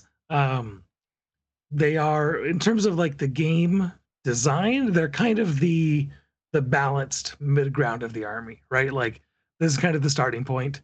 Uh, they do have quite a few guided weapons though, which is really fun because this game handles guided weapons a lot more interestingly than I feel like Infinity does. Um, so yeah, they're pretty cool. This is the faction I'm playing this time. They're box, they're the boxy mech faction. Uh, and then the not boxy mech faction, the rounded original mech faction, is the Allied Southern Territories. Also, uh, the North, all the uh, mechs are named after mammals. In the yeah. South, all, all of them are named after reptiles. There we go. Or, so that's how you can tell them apart. Yeah. Is it, a, is it a cobra or a Kodiak? Um, so the Allied South Territories is a puppet state controlled by the Southern Republic, which basically conquered the South. And now they've like put up the, the veil of democracy. Um, but really, all of the... I can't remember what they call their their government, but basically all the governors of the uh, of the Confederated of the Southern um, states territories. There we go. All the governors are appointed by the Southern Republic. So the uh, democracy light. Um, democracy light. So, they're they're dedicated to honor. And that's their thing. They've got a lot of well-equipped uh, veterans, and kind of. In my, from my memory of it, they were a little bit faster, I feel like, than North. So North... Um, they, they're, there's also known as the Southern the Southern uh, Mortar Wall. They have... There's um there's forward observing, which pretty much everyone can do in the game, just just like Infinity does. You forward observe and then you rain missiles down on it. Um, the South has abundant target designating, which uh, target designators are basically laser uh, laser guiding for your missiles. And one of the main South, uh, one that you'll see for the South is just, um, you see the three mechs in the back in the image there. Mm-hmm. Every single one of those has some sort of either missile rack or giant mortar field gun. And uh, you'll see builds where uh, a bunch of these guys just hide behind a building, brace them, so they go into brace stance, they brace themselves, and they'll shoot out a little speedy guy with a, with a laser. And then you will just have so many dice rolled at you from uh, from out of line of fire. Yeah, that's that's actually kind of why I liked the South back in the day. Mm-hmm. Mm-hmm. That's because, like, oh, my guys are just going to hide behind rocks. Here's a bunch of iguanas that are going to target designate you. Yep. Um, and maybe that's kind of why I like ferrets, because they're more disposable iguanas sometimes. Anyways. Mm-hmm. Yep. So that's the North and the South. Those are, like, the big two factions. And then we get to the smaller factions on uh, on the planet. So the Peace River Defense Force is uh, presumably neutral. You know, they, they try to be neutral. Uh, that doesn't necessarily go so well, especially once C E F starts, you know, starts coming down to the planet and causing problems. Um, they're I, I just like that their faction symbol is a um, is a peace, peace sign. sign. Yeah, in a war game. Um, Uh, so I'm trying to remember the, the like the three stems of the peace sign for them are like prosperity, pioneering, and profit, which are pretty pretty enjoyable symbolically from yeah. somebody who's dedicated to um, yeah to, uh, to neutrality. But their their troops are really well equipped, really well trained, um, more high tech gears, I believe, than the North and South. So it's kind of a, a cool, slightly more elite army, but again, it's a it's a very similar army in a lot of ways. feels this is, from the description, it sounds very O twelve-y in a yeah, lot of ways. Yeah, kind of O twelve. I was thinking kind of, you know, very Swiss, very, uh, not really U N, but uh, mm-hmm. yeah, they, they, they, again, they try to be neutral. They take money yeah. from everyone. That's really what their neutrality is. Um, so then there is the, the New Coalition, which is just abbreviated as New Coal, uh, which is unfortunately, they're not coal miners. Um, that'd be way better. But uh, so so they live in a in a large city in the Badlands that was occupied by C E F. Uh, they then pushed out C E F and kind of stuck it out on their own.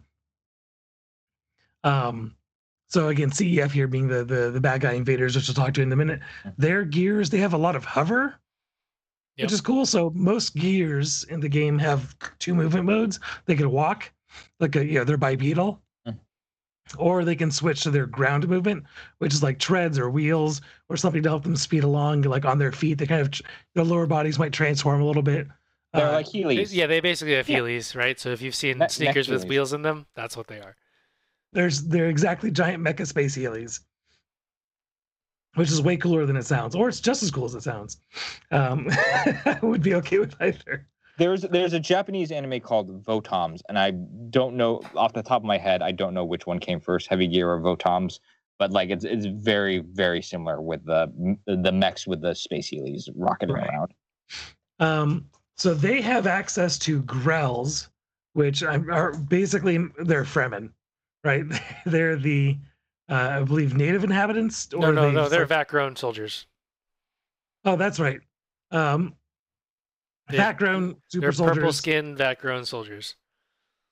Here we go. I don't know. Um, they're cool. So they have some Grells that were left over after C E F pulled out. They also get access to uh, to um, some of the abandoned hover tanks. Like after C E F took off, they I think they can also ally with the South. Yeah, they've got Sand Riders, like guys that ride big things called Barnabies, uh, which is totally not. Um, You know, like what, what are the oh god banthas, right? No, oh, totally yeah, not yeah, there. yeah, yeah, yeah. From Star Wars. Yeah, they have Sand Riders. Uh, basically, oh, right. those are the Fremen, and the Grells are the invaders. There, yeah, yeah. There yeah. we go. Uh, thank you, Mister F. San One, for uh, clarifying that. Because yeah, again, twenty-three-year-old recollection of this. So then we get to the Black Talons. The Black Talons are basically the Uh, unified forces of of Terra Nova, trying to put together their best fighters to keep C E F at bay and even like strike out at them in space. Uh, so they're they're often engaging in space combat. Their troops are kind of the best of the best of um, of the Terra Nova. I really like these guys. They look super cool. They're you know their gears have like boxier angles to make them look more stealth because. Ingalls helps stealth profiles. I mean, they, mm-hmm. they do not not these, but more yeah, these angles more, help more stealth. Mathematically correct angles do. Yeah. Uh, they're they're basically Rainbow Six is probably the yeah yeah uh, super elite. Everybody's a veteran, which means they get rerolls, which is rad. Yeah, uh, they all have stealth. So in this game, you're really uh, dependent, or you're often dependent on your sensor range, which is like zone of control and Infinity, and they make that worse.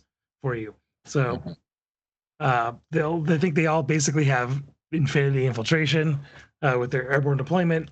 So yep. lots of rapid insertion, lots of sneakiness, lots of E C M, super spooky. They do some cool stuff. So, and then let's see here. Oh, John, you had uh, you had some stuff in here. What did you find? E C M standing for electric electronic countermeasures. I think is what it stands for. That's right. Yes. Uh, I think. I'm not sure what's in here. I did not put it in here. That might have been might... it might have been Frank. No, yeah, that's not me. All right, just say, well, we'll talk about that later then.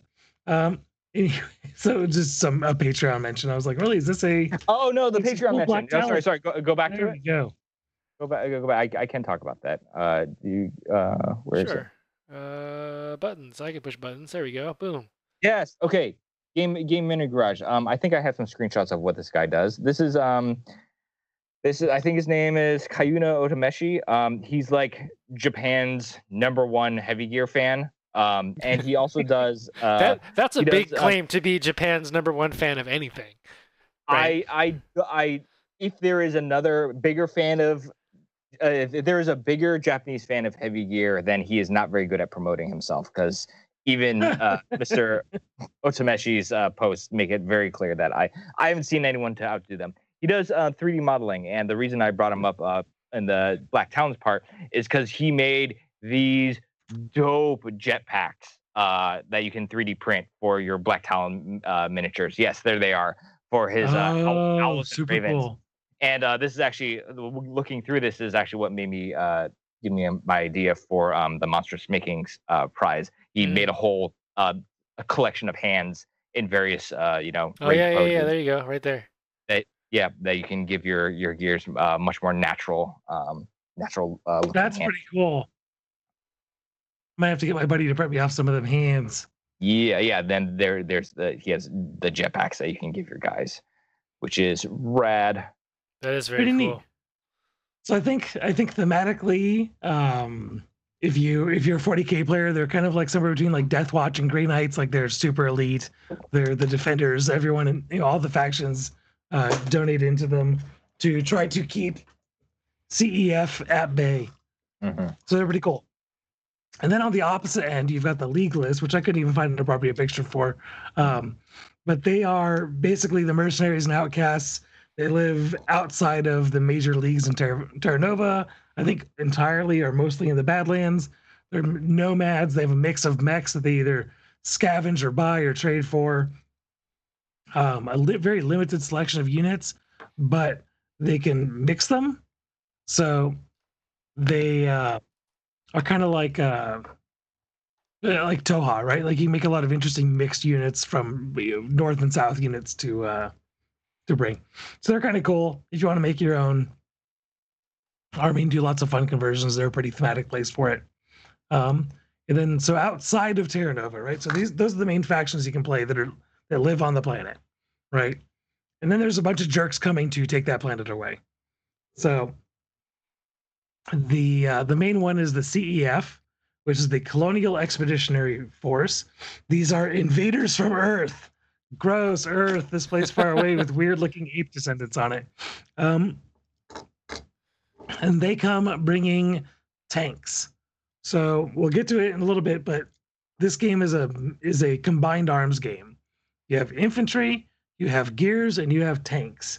And unlike a lot of settings where where the mech is the ultimate fo- pinnacle of space combat, um, you know, they have their advantages, but tanks uh, really are very efficient when you are talking about, it just needs propulsion, a gun, and armor, you know? um, so C E F comes in with their tanks that can oftentimes one-shot a gear. Uh, they're pretty gross. They also have the Growl Infantry, which are those background super soldiers. Um, and then they also have these amazing things in the foreground. They're called flails, which is basically a suit of power armor. They're kind of like elementals from BattleTech. Right. Uh, and but they are, uh, if you've played uh, Total Annihilation, they're the they're the core, right? So they, they've patterned consciousness from the Grells onto some... sort of computer thing, I believe. That's what I remember I from see. skimming some stuff. So, like, basically, it's like uh, the Grells are like, oh, man, flails are so cool. Well, we've never seen a flail get out of the cockpit. They must be, like, too cool for us.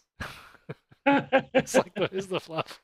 So I, re- I really enjoy that. But, yeah, they're uh, they're they're basically um, just, like, super up-armored infantry guys because they're walking. They're dreadnoughts, effectively, is probably a more apt comparison. Yeah, yeah. So... They are, these are the bad guys of yeah. the setting, right? These are guys coming to a peaceful Terra Nova to come disrupt things. Um, yeah, yeah Hol- like Holomen is a great is a great uh, uh, translation for Infinity folks too. So uh, C E F is not coming alone. They have also conquered other territories or just have set up uh, different uh, colonies. It's really conquered. Um, so this is Caprice. You know, Caprice uh, primarily has aligned themselves with C E F. I know as, they they should, some, as they should. Right, some nomadic families that have broken off. Um, but instead of walking around in gears, they pilot these rad mounts, as they refer to them. uh, which is basically an army of Magri Bagard. If you like Magri Bagard and Infinity, the way that looks, like, boom, here's a whole army of that. And they are um, super good at A R O-ing stuff. They are ridiculously good at A R O-ing stuff. So the, the big thing about these mounts is that they can, well, they actually, they don't even have to send themselves in, in the defensive posture anymore. They can just do it.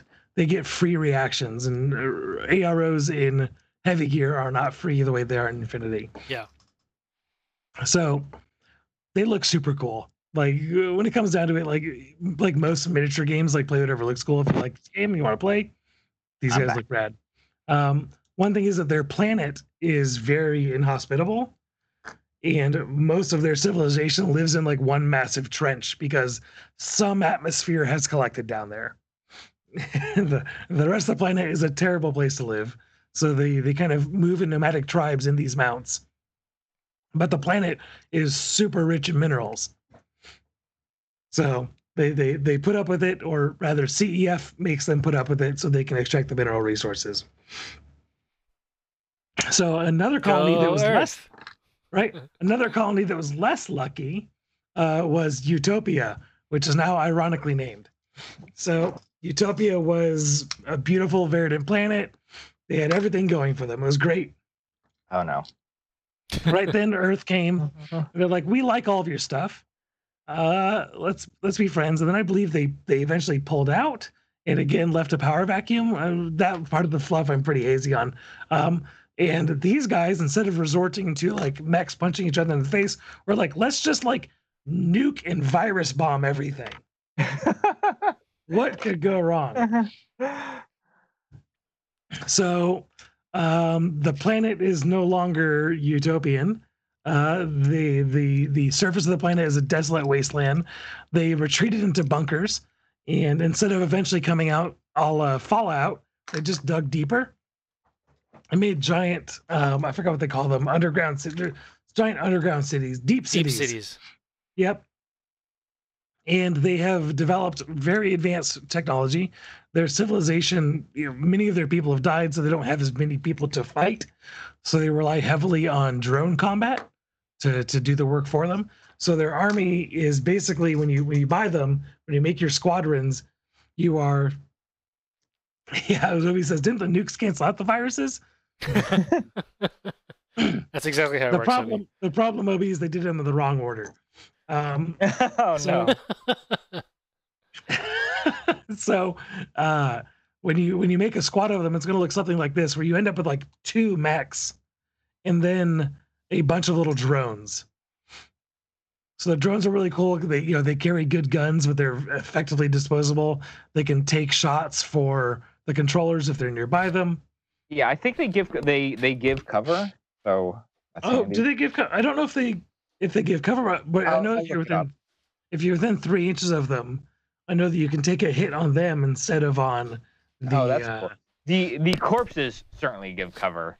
Uh, oh, sure, so, right. And there will be well, there will be many of those if you don't overkill them. Yeah. Um, so yeah, it's it's a pretty cool faction. It's actually what's funny is like for an art for the army representing this civilization that doesn't have a lot of people left, it's kind of the horde army. Because you're just going to have like eight, you know, eight controllers, eight, twelve controllers, and then like thirty remote or thirty little drones yeah. just everywhere. Um, their infantry are not infantry the way they are for other armies where it's like six or twelve or six or eight guys on a forty millimeter base, but their infantry are instead um, just very small mechs uh, called apes, which I forget what that stands for. Um, I think they're also called golems in Eden. Um, but it's basically like the, the smallest mech possible. It's like the size of a Tau battle suit. Mm-hmm. Um, so they're about one inch tall in this scale. So Eden is the, the last army. And to call this an army is generous. And I think C E F felt the same way. Um, so yeah, yeah, John, I'll see if I can find you a picture. Um, heavy, oops, or you can look up Heavy Gear eight yeah, I got and it, pull yeah. the picture of these guys. Yep. So Eden was another beautiful, wonderful planet where everything was one, great and nothing terrible could go wrong. Their battles were televised. So think, it's like think oh, robot jocks. A... Yeah, think robot jocks. Their battles were televised, led by feudal lords and his knights in their noble steeds, um, which are silly little golem mechs. And so this army actually has nothing bigger than the golem. Um, there we go. So yeah, the, the, the heavy gear golem is, it's funny. So this army is, uh, as you can imagine, they were quickly overtaken by C E F when C E F came down to see what they were doing. uh, sub subjugated basically instantly. Yeah.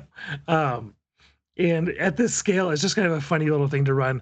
I don't know. I mean, you could theoretically run an army of them. Yeah. So here they are. Those are on the, the one inch bases. So they're about half the height of a regular mech. They're basically S one in Infinity. So if you want an army of nothing but guys that are S one, these are them. Uh, but, you know, you can take them alongside uh, C E F to, to get a little extra fire, a little extra fire support or quotes. They actually are surprisingly good in close combat, though. So that's where they'll mess you up.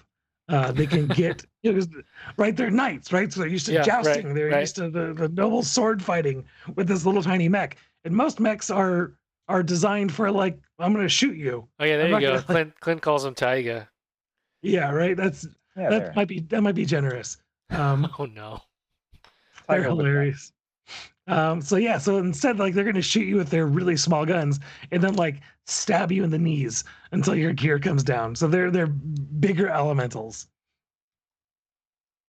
But that basically sums up with the, the eight factions, I think, in the game, nine factions. So despite it being, yeah, nine factions. Um, you know, so, and then each of these factions has many sub-factions, just like the sectorals. Uh, yeah. They're less restrictive than the sectorals generally. With yeah, smaller... it's it's yeah, it's mostly like you can take these units, and if you do, then you get this bonus. Yeah, it's it's kind of yeah. like um, War Machine's custom list. Things. Oh, the theme armies, yeah, yeah, yeah, yeah kind of like that. Yeah, there's a, according to Mister Fasan one, there are thirty-two factions. So there we go. So there's there's a couple to pick from. Yeah, cool. So that's that's a little primer on the miniatures. They all look, I think, pretty cool. Um, But let's talk a little bit about the game itself, right? Because uh, this is clearly the interesting part, right? So the fluff is cool. There's a lot of it. You can get really deep. You can get deep enough to run large role-playing game campaigns built in. There's like there's tons of stuff there. Yeah. Um. So I think the the first thing I would like to say, the rules are free. Uh, you can download them on mm-hmm. DriveThruRPG. You can download their three point oh rules on their forums because they're not they haven't been made into a book yet, but it's going to be like month within months. Um, the rules are free. I like free rules. Yep. I think more games should be free. Uh, it makes it makes sense to me. This is the thing that sells your little toys. But and and for a while, the the rules were for many many years. The rules were very much developed uh, collaboratively with the players. Um, yeah. Which which depending on how big or small your game is, that can be. Uh, a plus or a minus, but I think in this instance, especially seeing the transition from two point oh to three point oh, I think they the they really addressed um, like two. I I played a couple games with two point oh and it was fun. Yeah. Um, but there were some glaring. There were the like um the the electronic countermeasures. Um, oh God. I, it, it like it, it was like three pages of rules. And I like reading game rule books before bed, you know, just as like, oh, I'll freshen up this game and it'll put me. This it was more powerful than any melatonin I've ever consumed. It was just instant, like within paragraphs, so, right, I am the, the out best, like a light. The best sleep aid. So what I will say yeah. is the and rules. It's not like free. That anymore. Yeah, are they. Uh, I would still say close. The rules are it, free. It, it's improved. It's improved. They are clearly written by somebody who is skilled at the art of technical writing. Yes. yes. Um, I would not say the rules are entertaining to read. They are not. No. but but if you if you read through them, there are definitely little gems here and there. So yeah, whoever there's... writes them has an excellent sense of humor. At least it's my sense of humor, which means it's excellent. Um, and and and I and I do enjoy reading uh, uh, reading them because I read a lot of technical manuals and government specs. So it feels very normal to me, but You know, also, um, also we could talk about the army builder that's available online for free as well. Oh, Adam, God. Adam is not pleased by it, but I'm like, this makes sense. Yeah. I mean, like this yeah. looks like you a know, spreadsheet. I like spreadsheets. and and for in the in the rules favor, um, they I think they do a good job of um, both clear and precise language, but also followed up by illustrative um, examples yeah, that will yes. like I, that naturally highlight you know natural edge cases that you will run into. I think their rules are very accurate. Their rule book is, I think, a great resource to settle rules disputes. Mm-hmm. But um, I would say, unlike reading a, Risk, a Rick Priestley rule set, um, they're so dry, and it's it's like reading a textbook. You just have a bad or, sense of humor. I apparently do. But if you can get through it, it's it's actually a really solid rule system. Um, So talking a little about the system, the scale, it's a one one forty-four scale, which roughly means, you know, I think this is done very intentionally. Your average gear is about the size of an S two miniature for Infinity and about as effective as an S two miniature for Infinity. Um, let so, me hold up to my camera. Uh, let me get... Oh, John has one right here, actually. Oh, okay. So there yep, we've got... Uh, there we go. So that, that frame of yours is actually, I think, one of the bigger frames. That's right? A small frame. That's a recon yeah. frame. Okay, there you go. So yeah, about the size of this too many. That one is a little bit bigger than than the uh, the oh, guy you've got there, than your moderator. Yeah. Um, you know, hunters and stuff like that are are really close in size to moderator. That guy might be about the size of a space marine.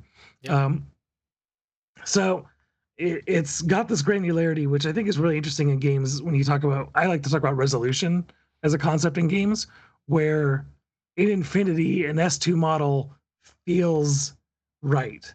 You know, this is as detailed as the rules need to be for a guy this big. Um, when you play a game like, uh, oh geez, like BattleTech, oh God. right, where the models are very tiny in comparison to how many rules they have. Yes. Um, so I think I think it's well scaled for the size the miniatures are. You know, a squad of infantry operates like six guys on a base. It it's got one profile. It feels appropriate for the scale. I've never played BattleTech. I've always wanted to because I played, I loved MechWarrior as a kid. And then, uh, like, as an adult, I was like, oh, there's a holding a BattleTech event, um, you know, at the local game store. Maybe I'll drop by. And it's like, oh, here's your um, here's your diagram of your mech where you track heat. And I'm like, nah, I'm not interested anymore. yeah, yeah. It is, it is. So Heavy Gear is a game. BattleTech is a simulation. Mm-hmm. Yes. Perfect, perfect example. Um, So Heavy Gear is usually played on a four by four table, I believe is the standard for a two hundred point game or one hundred fifty point game. I'm trying to remember what the standard, what the base size is. Um, you can play larger games on a six by four, smaller games on a smaller table. Yeah, and just it, to give you a sense of scale, like, like uh, this this infantry model is like six to seven points.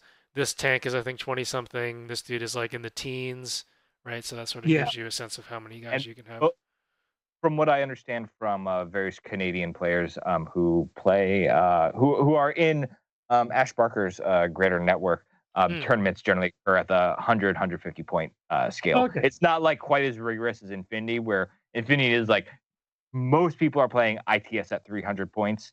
Like uh-huh. Heavy Gear, is, from what I understand, is much more lax, even with respect to table size. But like okay. four, four, four by four between one hundred, one hundred fifty points is like pretty common. You know, if Perfect. you if you have a three by three, you will still almost certainly be fine playing, you know, one hundred, one hundred fifty points on it. Like right. So, so about how many models, Frank, do you do you feel like your your typical army is for one hundred, one hundred fifty points? Um, I, I feel like it's going to be like twelve, twelve to sixteen. Yeah. Yes, I think I think that's accurate. I'm standing up and looking at uh what I know was a one hundred fifty point um list I brought to, uh, and it was um. Let's see, I had a squad of hunters, uh, so the basic squad of hunters, so that's four. Another basic squad of mambas, so that's another four. I had um, two cobras, and a, two spitting cobras and a king cobra. Those are three, and those mechs are a bit larger. And then I had two additional ones attached to that group. A silver scale, which is a tar tar target designating mech, um, who's the same size as the mambas. And then I had the drake. I'll get him out of the cabinet. Or actually, I have a picture of him if John wants to scroll on that. Um, Uh, he's he's a big chonker. He's like the size of an Infinity tag.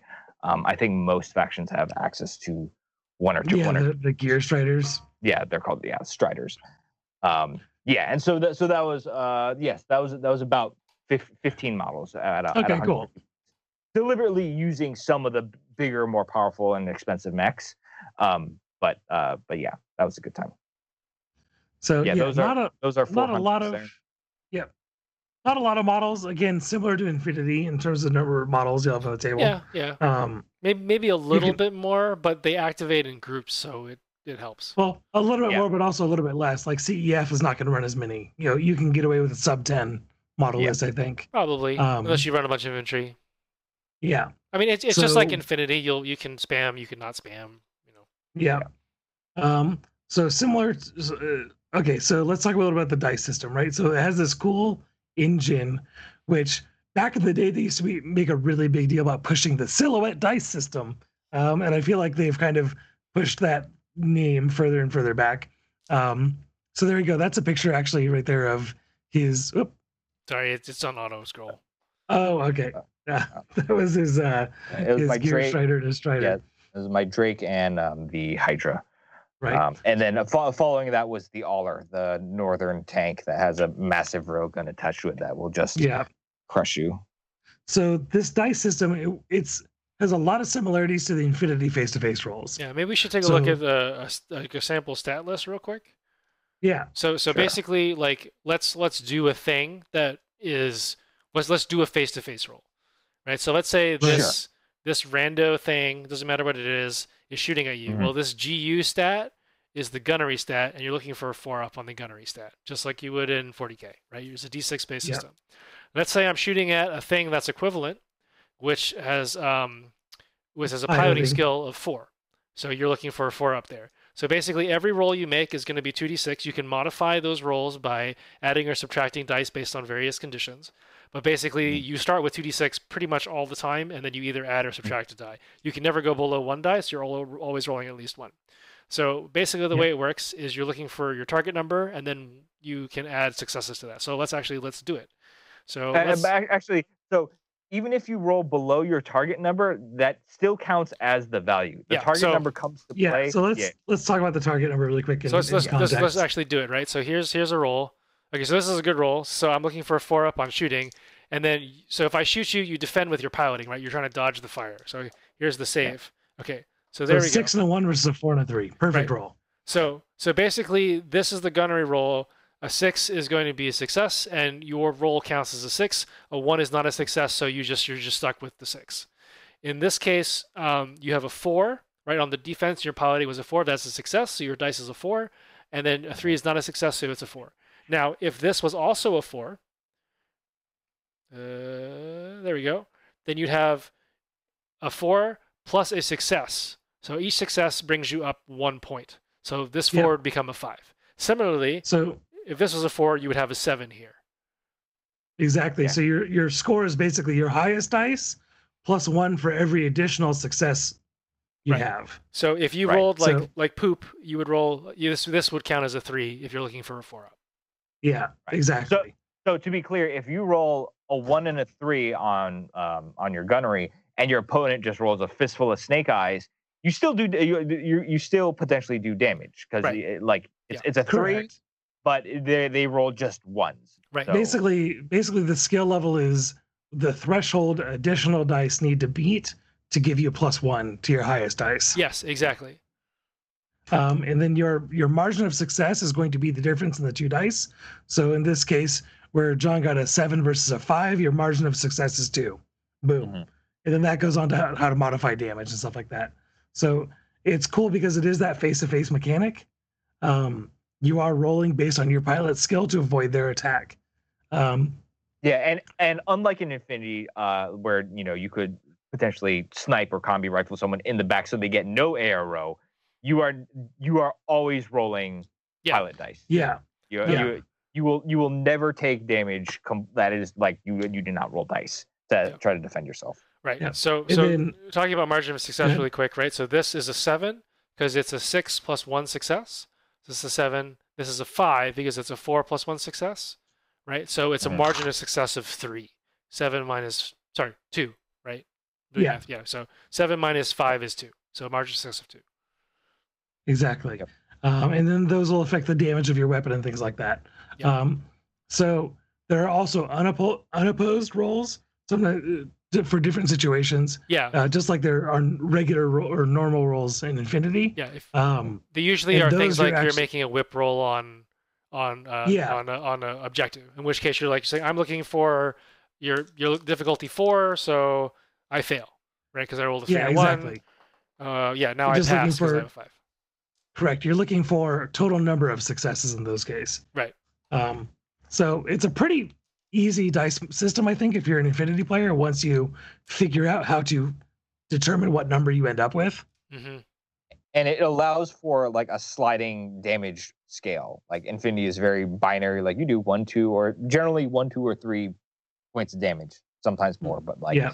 heavy, heavy gear, like you may have a tank with armor ten that has like nine points of damage, but Heavy Gear, the damage system encompasses a way to, for weak or strong weapons, to punch through that armor.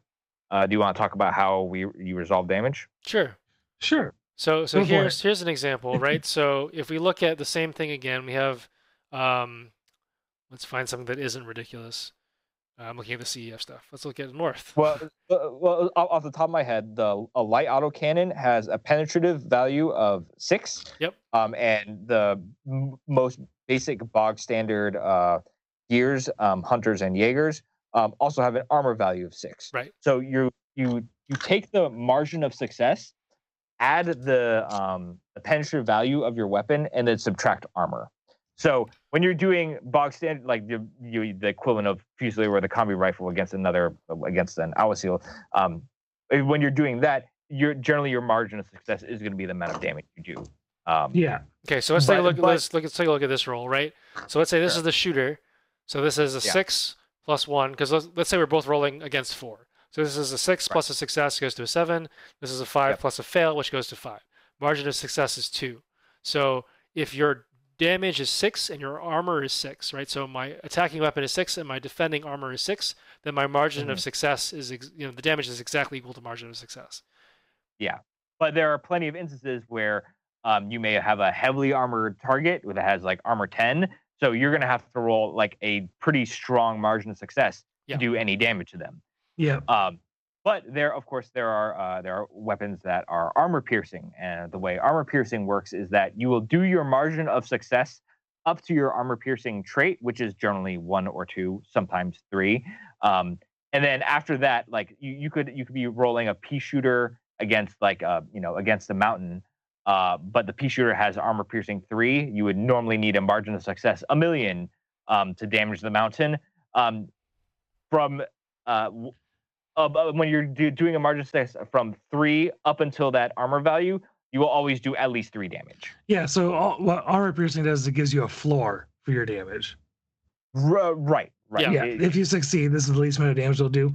There's right. also the possibility of what's called a marginal success, where mm-hmm. like in Infinity, if you and I both tie, then it's nothing happens. Yep. In this game, it basically there's a fifty fifty chance that yeah, I hit you. On a four up, you do damage. Now, you can also do crazy things like this. So, if again, if this is your attacker roll, this is a seven, this is a one, because there's no successes, so you take your highest die, which is a one. seven minus one is six, right? So, margin of success of six, plus damage six is twelve, minus armor six is six, right? So, six plus six minus six. One shot someone. You can one-shot yeah. somebody. If the, so, if, you're, if your defending guy rolls snake eyes, and you roll nice, you could one-shot somebody. Which is kind yeah. of kind of snake, crazy. Snake eyes is brutal in this game, which is why there are there are a decent number of ways you can get rerolls. But yeah, snake eyes really really hurts. yeah. Right, so statistically, statistically unlikely. Yes. Yeah. So let's talk a little about one of the things I think is the, probably the coolest part of this game, and I think will resonate with a lot of Infinity players, and that's the way missions work. Mm-hmm. So you can play like you can make your own mission, totally fine.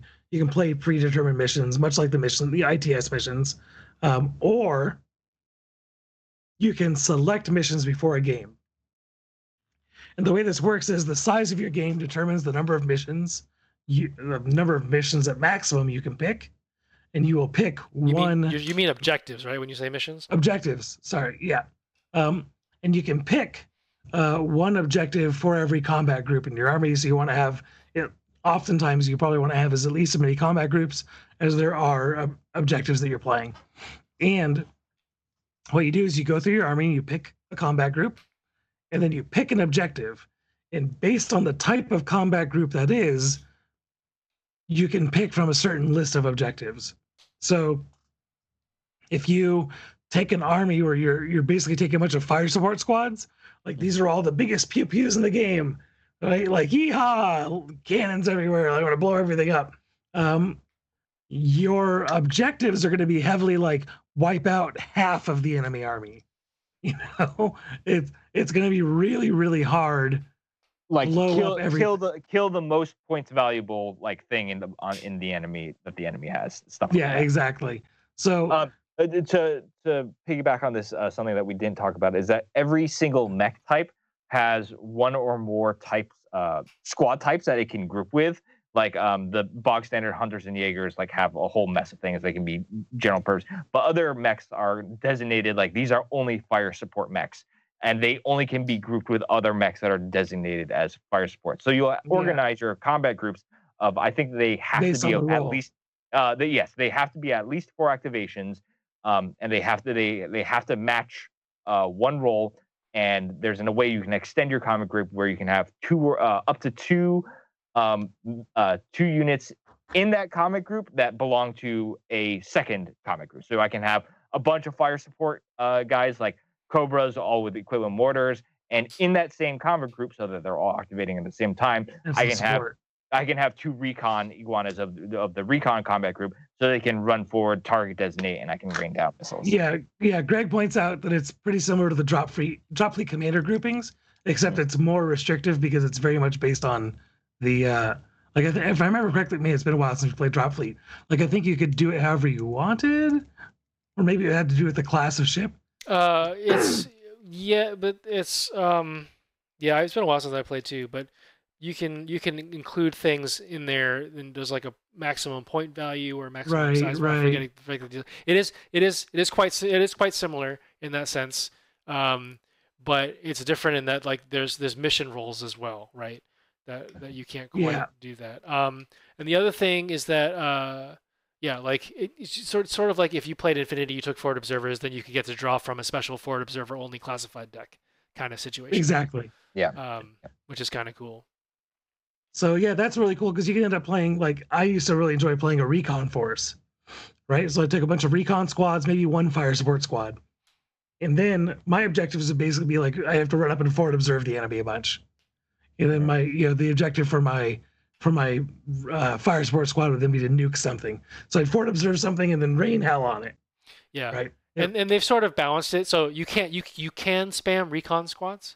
That's totally possible. Yeah. But you can only take two copies of an objective, right? So you can only exactly. take two scan objectives. So if you have like four recon squads, only two of them can take the scan objective, and you have to do something else that makes it more balanced. And I believe that your opponent gets to place like scenario markers too. Yeah, yeah, and the generally your recon units um, are pretty tough to hit. Like I, what the last time I played against uh, a northern cheetah with um, with some like special stealth equipment, I I could not do damage on it. Like I knew that thing was carrying a target designator for his mortar forces, and I was like, I cannot let that thing get near me. And that thing was so fast, and it was just impossible to kill. So like there is like. You know, if Infinity, you take only forward observers and only specialists, like you'll push the buttons, but you'll be squishy. Here, like your squishy units are going to be just naturally very hard to hit. Right. So what I really, really like about this is from a conceptual perspective, it means that you are putting together a force knowing full well what objectives you're probably going to go after mm-hmm. before you start a game. So even though your opponent doesn't know, you're like, well, these are, you know, this is the team I put together to accomplish X. Let's go to the table and do that. Mm-hmm. So it's pretty, it's pretty cool from a list building perspective, um, and it's fun because it's, it makes asymmetrical games. Yeah, I, I love I love the idea of asymmetry in, in games. It's it's super cool, uh, as long as it's balanced. And it feels like in my limited experience, it seems okay. Um, yeah, but can we talk more about how, how come you can't murder a recon thing? Because like I, I was I was thinking about it, right? So so there's a, there's the stealth rule. which decreases the effective zone of control of your enemy, right? Mm-hmm. So they cannot target you. Uh, so basically, there's two types of fire. Direct fire, which is how it works in Infinity, right? I have line of fire, I P P U yeah. at you, that's that. There's indirect fire, which is I can radar you through this strand of trees. I cannot draw a direct line of fire, but I do have a gun that can shoot over the trees, and it's marked with the mm-hmm. indirect label, and then I can P P U missiles at you. Uh, and there's some yeah. penalties to that and so on. So um, a stealth rule-equipped trooper, right, uh, will reduce your zone of control by six inches. So that, if you, depending on the geometry of the board and stuff, you can maybe like dance around and make sure you're out of out of sensor range and therefore not be able to sh- get shot at. But mm-hmm. doesn't target designate require line of fire? Yes. So at yes. some point somebody will see it. I guess the idea is it pops out, yes. blazes a thing, and then that thing yeah. gets like blown the crap up. Yes, that is that is exactly that is exactly what happened when I tried to I do that. Okay. I, I was like, I was like, it is it is your time to shine. If you are lucky, you if, if you are lucky and patient, you'll lay someone uh, from the butt, and they they you know they won't be able to uh, they, then then they won't be able to draw a line of fire you, because if they don't have rear facing weapons, they can't do anything about that. But um, but yes, at some point, generally what happens is you will peek out to lay to lay someone, and it is entirely possible that someone will see see you and make you uh, pay very dearly for that. Yeah, so it's it's pretty cool. Like I really like, yeah, your your forward observer units feel very effective at their job. And so, kind of what you were talking about. Imagine if Infinity, the forward observe action, if successful, also launched a missile from your missile bot.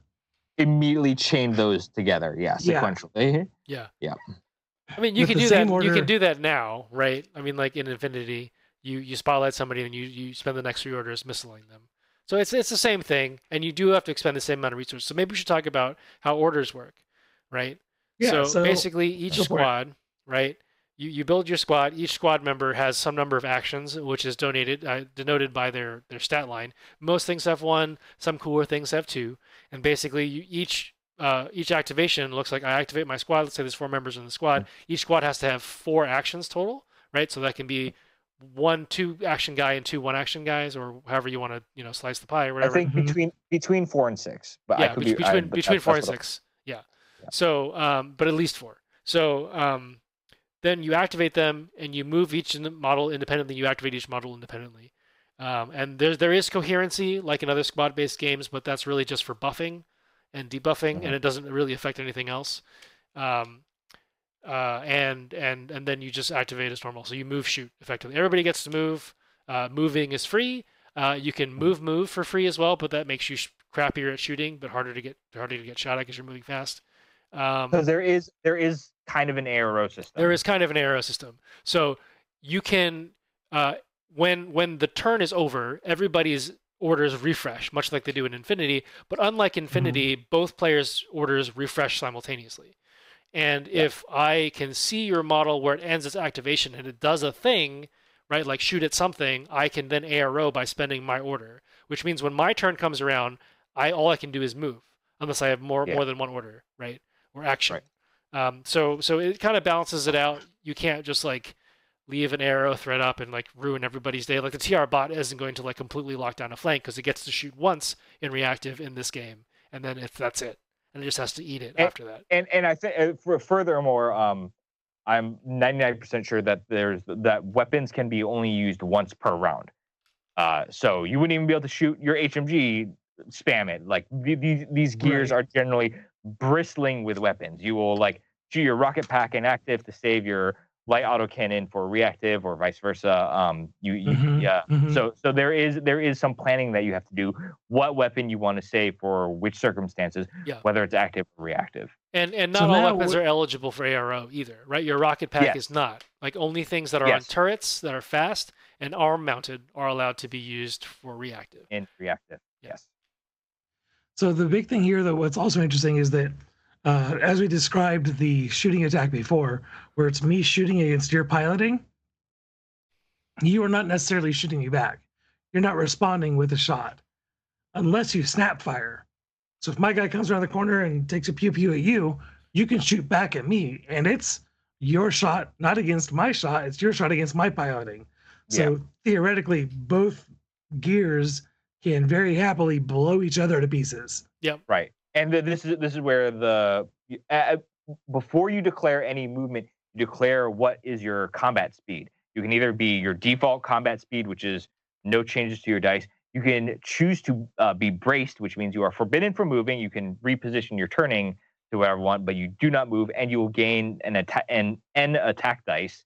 Or you can, if you move, move, you do top speed. Um, you will take a penalty to your attack dice, but you will gain a defense. So if you move, yeah. move, that you know you are harder to hit. Someone who's spending their reactive fire to hit you is going to su- um, um, they're, they're sorry, they're not going to suffer de- penalties. You're going to gain uh, the benefit of uh, an extra defensive dice when you're rolling your piloting against. Yeah, and I and I felt like moving fast. Maybe this is two point oh versus three point oh thing. Also gave you minus one dice. Yes, you you shoot worse and you uh, and you um you defend yeah. better. But yeah, exactly. No, But noting that um, you're, uh, you always have a minimum of one dice, you know, you may have a rocket. Uh, so there are range bands for weapons um, that are unique to the weapon, just like Infinity. Um, but unlike Infinity, um, you are you either have your flat um, flat dice in your uh, optimal range band, and if you are outside of your optimal range band, you suffer a dice penalty. Mm-hmm. Um, sometimes you can you can kind of uh, stack these negative penalties onto yourself. Uh, knowing that you are always going to get one dice, you're like, oh, I'm just going to roar across the battlefield at top speed in suboptimal range, um, but I'm still going to get one dice anyway, so I'm just going to lob a mortar at your cluster of guys, and, you know, it'll... Yeah, it'll it's be, worth a shot. Yeah, maybe yeah, a roll of six. it'll, it'll, it, it, it, it, um, generally, these are... Uh, the you'll do this with blast area of effect weapons. I'll catch three of your guys... One dice versus your two, four or five times. Hey, I might cripple or destroy one of your guys. Right. So now the reason why earlier I said Infinity, it's always your turn. In this game, it's usually your turn. It's because the game is alternating activation, right? You go, I go, one unit at a time or one squad at a time. Um, but if you want to snap fire back at your opponent shooting at you, that is going to consume that model's activation. Mm-hmm. Mm-hmm. No, it's, so it's action, not its activation. Or action, it can still sorry. move. Yeah, it can still move, but it can't shoot. Right. So, unlike in Infinity, where you always take the arrow, right? Like, it's just what you do. I'm going to air, like, whatever it is. Mm-hmm. In Heavy Gear, you might not.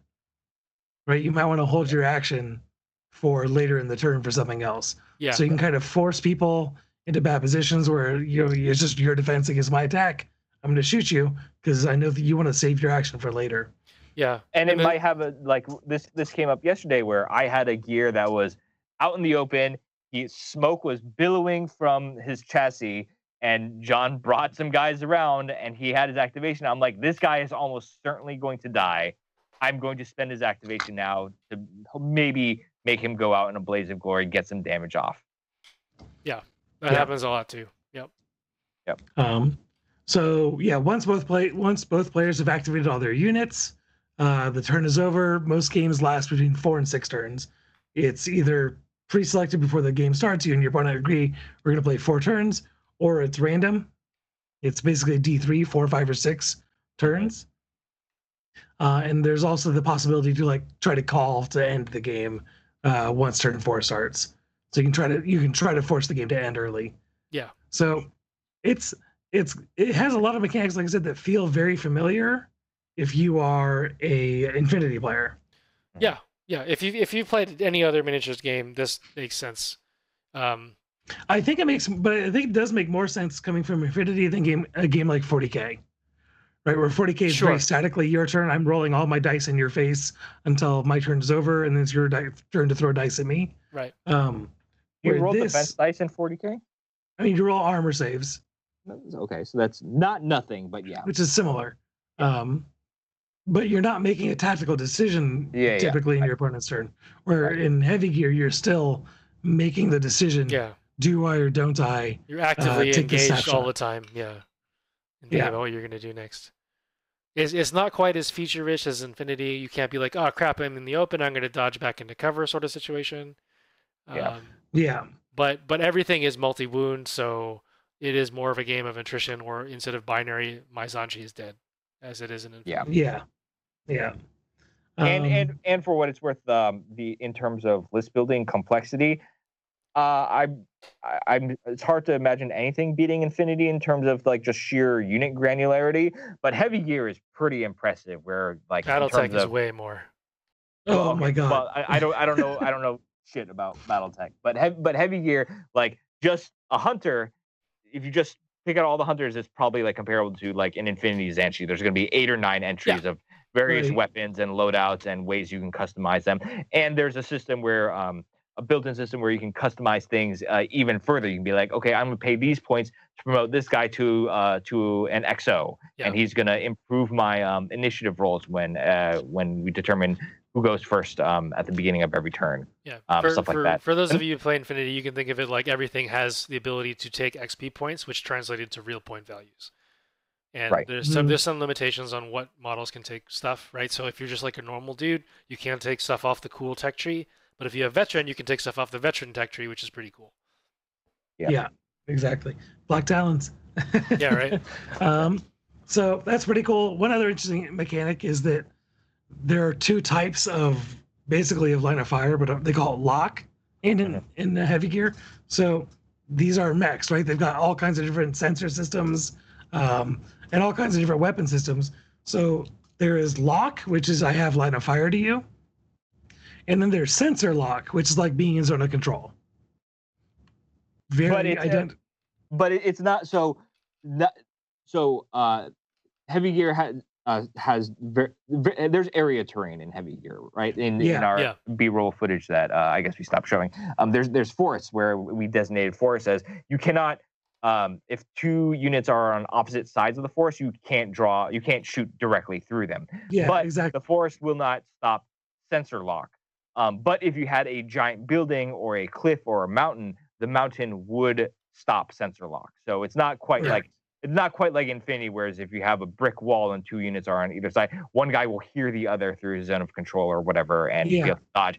Um, have you, there, there are different, um, different uh, classes types of yeah. blocking. Yeah. yeah, yeah, yeah. And but the interesting thing is that different mech or different gears sometimes have different uh, sensor lock ranges. Yes. And so yes. sensor lock is useful for indirect firing weapons. Yes. Uh. These all kinds of stuff. Shooting, yeah, shooting rocket pods up over things.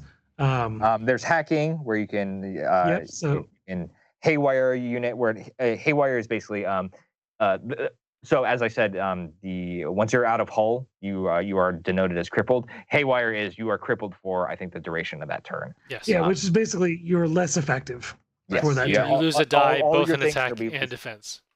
Yeah, which can be pretty drastic. Yeah. yeah. So, so yeah, let's actually talk about that—the electronic warfare, right? Because we're all we're all Infinity players. Like we love we love our hacking. Um, and Greg, yes, we want some help polishing up that T T S mod. Holy hell! Um, but so there there is the there is hacking in Heavy Gear. It's called electronic warfare, right? Sounds kind of familiar, right? So it's E C M and E C C M. It's there's four programs. You can try to haywire someone, which is basically like, I'm causing all kinds of problems on your on your gear, right? Which is going to haywire them. They're going to count as being crippled for that turn. Um, there's another one which is gives you a defensive bubble. So this is your guy basically does white noise around him. I'm going to disrupt all the enemy targeting, and it gives an extra defense size to him, and everybody is in formation, which is within six inches mm-hmm. of him. Um, you can try to jam the enemy comms, which is kind of cool. So there are, you have commanders in this game. Commanders can issue special orders, and you can try to say no to that special order. Yep. And then the, the last one is um, there's E C C M, which electronic is electronic counter countermeasures. Yep. Exactly, which basically which basically forces you to target this guy with your hacking program instead of the guy you were originally targeting. And so if I've got E C C M, I'm going to put up a better E C M defense than the guy you were trying to kill. So imagine if in Infinity, you know, if you could have hackers take hits for other hackers, like the way I wish defensive hacking devices worked in N three. Um, that would be so bad. That would be really cool. So, yeah, so that's that's kind of the gist of the game, right? Like I think we covered a lot of it. Um, again, it is that combined arm style. Yeah. So you have infantry, you have tanks, you have gears, you have air, you have flyers. Yeah, V TOLs really and and uh, fast attack aircraft, like fixed wing assets. Yeah, um, the fast attack aircrafts are great because they're not like forty K flyers, where for some reason they're flying around, you know, moving like four miles per hour over the top of it, over the top of a table. Yeah, so so so basically the way they work is they circle the game table. And then at some point you can nominate them to go attack a thing. Then you draw a line from where they currently are to the other side of the table, and that line has to intersect their target. Uh, and then they just go airstrike that.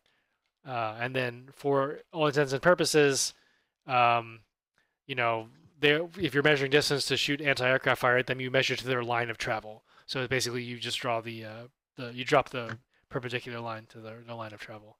It's kind of it's kind of cool, yeah, right? It's just like. Yeah, I think, I think that's super cool. It, get, it gets that thematic feel of a guy yeah. hovering around the battlefield and then like, all yeah. right, now I'm going to punch it and blast through. And some weapons have the anti-aircraft trait where it's like, all right, I'm going to make you pay for pay your, for your bombing run with uh, stellar uh, shooting bonuses against you. Yeah, so it's it's pretty enjoyable. Um, yeah, you know, honestly, like I, I've you know, we've been thinking about this game for the last few days. And I honestly think that with, if they had some better marketing, a little bit better d design layout for their books, uh, rules written in a way that was human legible, um, there's think, no reason this wouldn't be I, a very popular game. I think right now it is literally just one guy.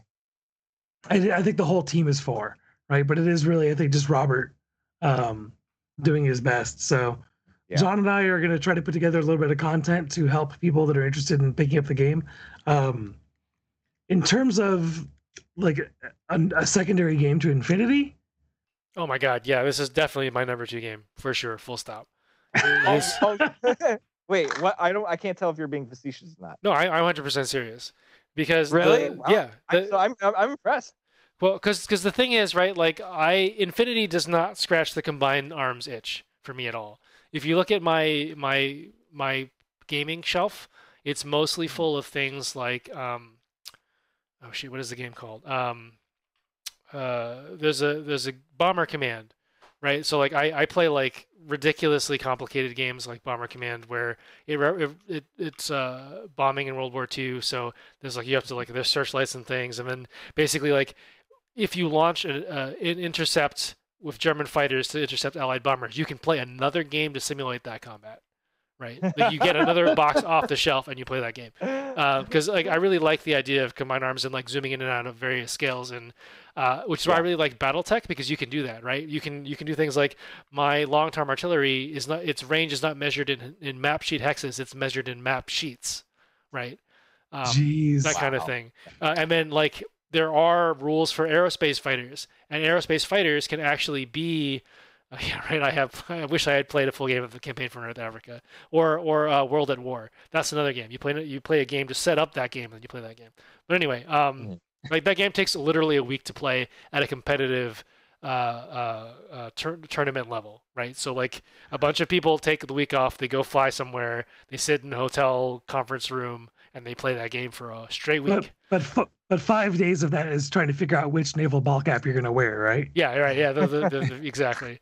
Um, but uh, yeah, so th those are the kinds of games I like. But at you know, given the state of my my available time right now, I can't really justify BattleTech. It just takes far too long. There's just too much. How long does how long is an average game of BattleTech? So if how long did we play? one hundred days. Well, it's it's a couple hours, right? So Adam and I played a uh, uh, two on two mech game, right? And the mechs uh-huh. weren't actually all that powerful. They were probably like on the order of like a, um, a gear two, right? So like not a Strider, but like decently beefy.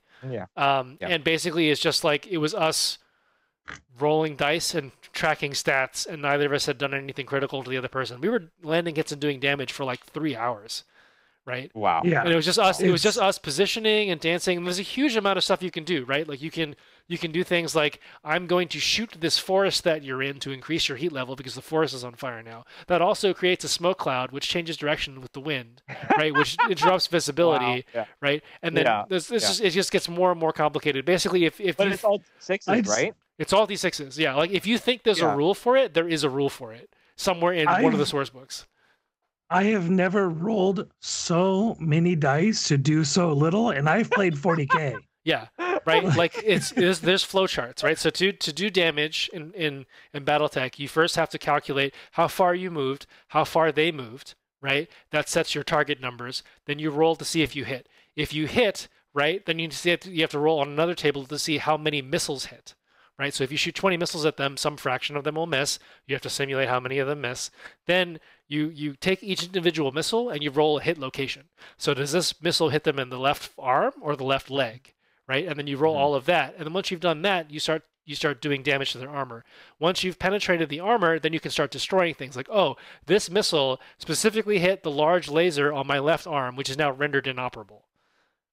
Like shit, like that, right? And so, so it, it sounds it sounds like what just just play the game that just came out. Just play the computer game. Right? Yeah, exactly. Yeah. Work. So that's yeah. that's what I've boiled down to is like I love the fluff of BattleTech because Heavy Gear has a huge amount of fluff and backstory, and it's very rich. And there is a role playing game for Heavy Gear. There, all the same things can be said for BattleTech. There's a huge uh, collection of novels that rivals the Black Library mm-hmm. Horus Heresy stuff. Right? Uh, I like it better, honestly. Like it's it's yeah. you know a lot less a lot less like you know like mustache twirly right than than mm-hmm. all the Horus Heresy stuff, um, but uh, yeah I mean like I just can't justify the the time and it but it did scratch all of the combined arm itches that I had right like I right. I played I ran a campaign when I was um, when I was in graduate school and somehow I had more time uh, where I would I actually had two separate game groups uh, one where they were fighting like a pitched Um, uh, urban battle against, you know, very heavy mechs, and they were trying to duke it out, and they had like lighter mechs, but they had artillery support. And then there was another group playing on a different table, uh, and and they had uh, uh, they were defending the artillery for the other map, and that mm-hmm. artillery was under attack. So if that team failed, then the team that was outnumbered and outgunned would lose their artillery support, and they'd be fucked. Mm. So you can do that in BattleTech, and it's really rich and hilarious because like things like you can fire um, an artillery missile and have it, you know, be tar- target designated. And I had like a hundred ton mech, which is like the king of the battlefield, right? Get headshot with a missile and just die immediately. Right. Um, so, but Heavy Gear does all of that basically in you know like four D six, right? Like and, did, and we were we were yeah. able to do a demo game and like. Uh... We play our our point values were seventy-five, so like almost a hundred points. Yeah, we did that and a demo game in a single evening. yeah. yeah, yeah, it plays really quick. Um, what's actually interesting to me is, is for a second game, secondary game, is you know when I think about like Blood Bowl is kind of my chief secondary game. I sure I fucking love Blood Bowl, um, and it's great because it doesn't occupy a ton of headspace. So it makes it easy for me to dedicate the amount of headspace needed to play Blood Bowl correctly with the amount of headspace to play Infinity well, and that can do okay. What's yeah. interesting about Heavy Gear is that it's a more complex game, but I feel like there is enough overlap for Infinity sure. that it doesn't actually take up much more additional headspace.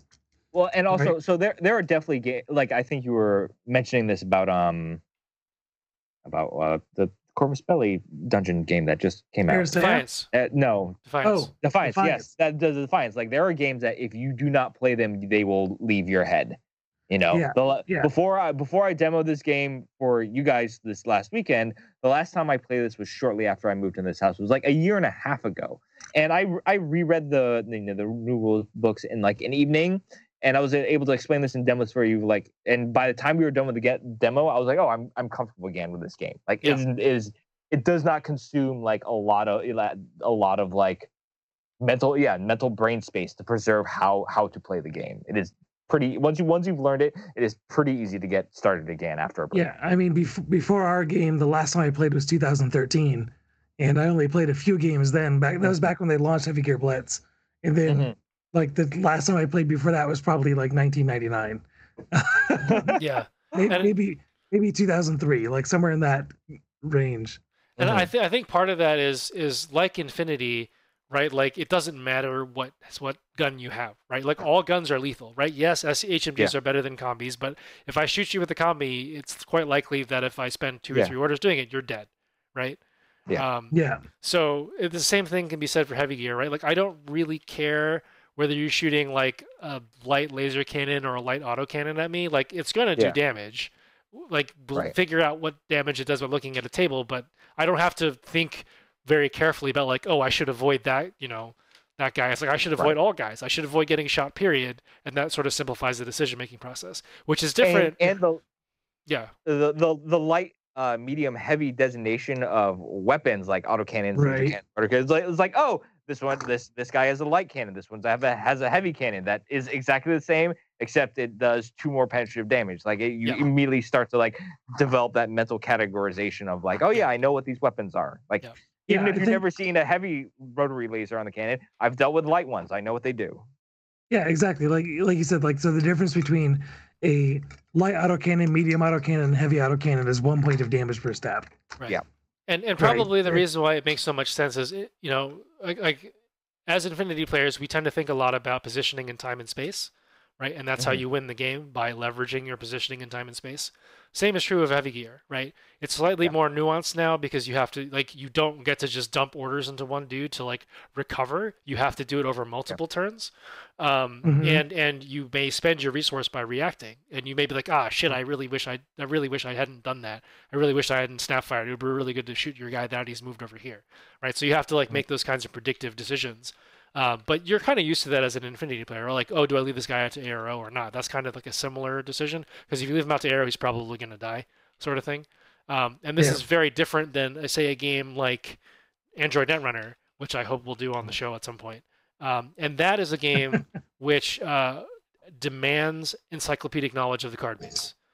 Um, mm. And you have to know exactly what is possible for your opponent to have based on what they've shown you, and what the likelihood it is is to be a certain thing, um, and that will that will win you games if you if you really know what's going on. So um, yeah, like I, I, I think I think that's probably why it maps so nicely, because it is just like, it does it does what it says on the tin, right? Like, tanks with guns shoot big tank guns, right? Yeah. Infinity, Infinity guy with like a belt fed box thing that has a tube sticking out of it will probably shoot a lot of bullets at you. Same yeah. is true yeah, of Heavy don't, Gear. Don't get shot by the tank. Step one. Yeah, right. Yeah.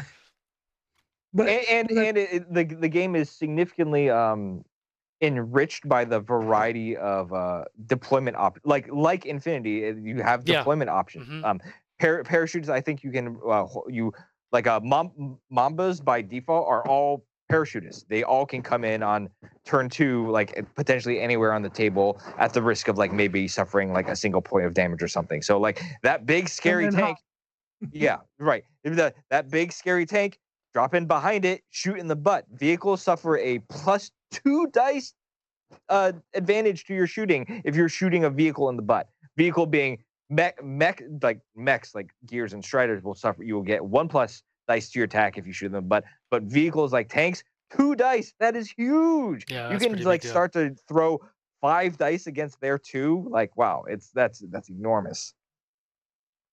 Yeah, it's it's a, again, it's kind of like Infinity. Getting shot in general sucks, and the game is about positioning. Infinity right. is, I feel like Infinity is ultimately a game about, about positioning. Mm-hmm. Um, positioning and, and and table and table reading. Like yes. Infinity yes. is a little. a little more brutal, because like if I'm deep into my turn, I have only a couple orders left, and it can become like a real decision where like I there's a real problem. There's like there's a corrupted H M G. I can if I move here, I might get one or two shots against it, um, and and it's unlikely. Like I do I can I bring it down? Because if I don't, you're gonna have like eight orders to unleash it upon me. Like that becomes yeah. like a super interesting decision point. Whereas Heavy Gear like is much more like. It's much more uh, flow state. You do a little thing, then your opponent does a little thing. You do a little flow thing, and your opponent does a little thing. And so, um, yeah. it's it's uh, it's it's still super interesting, but like less immediately punitive. You mean like, oh, I right. I made the wrong call, or I you know I got crit my reactive turn, and now you have nine orders to feed a Kharadron into my face. Yeah, like, think, that, things that, are. That's, Yeah, like it, both are very lethal, but Heavy Gear is a little more forgiving, right? Like I bunched up my infantry against you, and you dropped an A O E template on them. In Infinity, yeah. that would be game ending, right? If yeah. my if you if you yeah. knocked yeah. it for a missile my link, it's over. Um, yeah. But in this case, it was like, all right, well, my Infinity is a bit degraded, and I'm sad, but it's not over. Yeah. Oh, and noted, I don't think we actually brought this up. Infantry units, um, unless you are shooting them with a, uh, uh, a weapon that has the anti-infantry trait, uh, your infantry units will take at most two damage. Mm-hmm. So, you know, you can be shooting them with my rocket pack, which can will shred things, but your infantry guys are like, oh, they're hiding. They're really good at hiding from these greater arms fire. So they're really annoying to um, and potentially... Uh, effort intensive if you want to knock them off of control points and off of objectives. And furthermore, being in cover will normally give you uh, plus one dice to your defense rolls. Infantry get plus two defensive dice. So the your infantry being hiding in the forest, getting four dice on defense, and I'm dealing at at most four, uh, two damage per attack on them. Like that was they're really annoying. They didn't do a whole lot of damage to me, but they really focused my attention because I was yeah. really consumed with the possibility that they were going to snag the objectives. Right, and to put that put that damage number into context, is you know, Infinity, everything is so fragile, right? They have one wound. Um, yeah. In Heavy Gear, infantry generally have three or four, mm-hmm. basically uh, hit points, um, and the gears generally have six. Mm-hmm. Yeah. Are there any eight-point gears, or is those only Striders? Yeah, Striders. There, there, there, Striders have eight. I think there are there are eight-point there are eight-point gears, but most of them are like most of your gears are going to be like between armor six and armor eight, and either four two or three three in terms of hull structure. Yeah. So in in terms of total hit points, your basic guy is six, infantry is four, bigger things are eight. Yeah. Mm-hmm. that, that's yeah, roughly give, equivalent give or, to the yeah to the one two. two. Yeah. Yeah. Give or take a couple. Yeah. So only be able to two wounds a shot to infantry means you have to roll well to do two points of damage at least, mm-hmm. and you're gonna have to do that at least two times. Yeah. So that's gonna eat up a ton of your activations to try to chew through infantry without uh, anti-infantry weapons. So pro tip: buy flamethrowers. Yeah, mm-hmm. flamethrowers. Um, I didn't know what they were for. You on um, the Cobra models, there's a, like a little shoulder-mounted, like teeny little like Gatling gun, teeny. By teeny, I mean like you know the Gatling gun that a blackjack would be holding, uh, right. but yeah. but that teeny tiny. But that's a dedicated like anti-infantry yeah. like shoots like you know thirty cal bullets that um does like specifically designated for that purpose, um and so yeah you don't you like you don't want to skimp on uh having anti-infantry weapons, um and you know for the most part it, it you'll be fine because. Uh, especially for North and South, your gears are bristling with weapons. You have your handheld weapon, you have one or more rocket packs, um, you have uh, any shoulder mount weapons. Gears have the knives. Um, they have, uh, Adam, what was, can you describe the type of grenade that I was using against John where I had to get into base-to-base contact?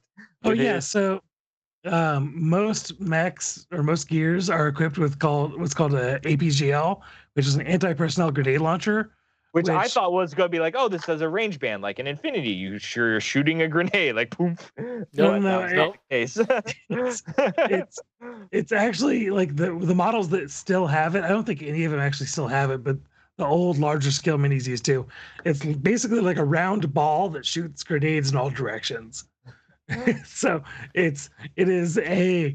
Crap! There's stuff by me. Hit the button. Blow yeah. them all to pieces. Yeah. Oh, it, like um, Adam Jensen in the first Deus Ex game, he he like just spews explosive shells all around himself. yeah, it's it's that. It's it's yeah. blisters of flechette. It's just it's the oh fuck button, you know. yeah, it's like yeah. ah infantry. yeah, exactly. Um, and that blows up around you and does kills everything. One other small little thing before we go. Um. Is that area of effect in this game is seriously big? Yeah, yeah. three three three inches is like pretty subs- is is pretty substantial. Well, and remember, so in this game, it's not a three-inch across blast marker the way like old forty K used to be. It's radius it's three inches from the target, and that's like the small A O E. Right, there are weapons that have like a five-inch A O E, so you're you're plopping down like a ten-inch radius of of missile fire saturation. So it's well, pretty well, awesome. Yeah. And there are it's... vertical launch missiles. That's that is uh, that is key to capturing John's interest. Yes, yes, absolutely, one hundred percent. Yeah, um, Greg, there. So I just literally just threw together my terrible, uh, you know, just taking um, uh, P N Gs that I that I took and put onto um, uh, an Imgur uh, album and just loaded up uh, onto custom game pieces. And you can totally play Heavy Gear with uh, with just like you know basic colored chits. Um, it becomes a little complicated if like we there are a couple points where because my chits are literally just red, blue, and green, um, and we were like, what turn is it? And we should. But but in the Heavy Gear Discord, there is a guy saying who is saying, I need good photos to make an actual good Heavy Gear T T S mod. And so I was like, okay, I have I have a light box and I have some painted miniatures. I will get you those photos. So we'll see what what comes in the coming weeks and months. Yeah, we should That'd we should awesome. get you uh, one of those um one of those spinny scanny things. You scan in all Wait, your that, beautiful the, paint jobs. That that guy with the kunai ninja used. Yeah. Yeah. Exactly. Yeah. All right. So we had one whole question posted in regards to Heavy Gear. That was actually from Joe, who's already left, uh, but he'll listen to the recording, I'm sure. And he asked, "Does the game, does the war game make you do cube roots like the R P G did?"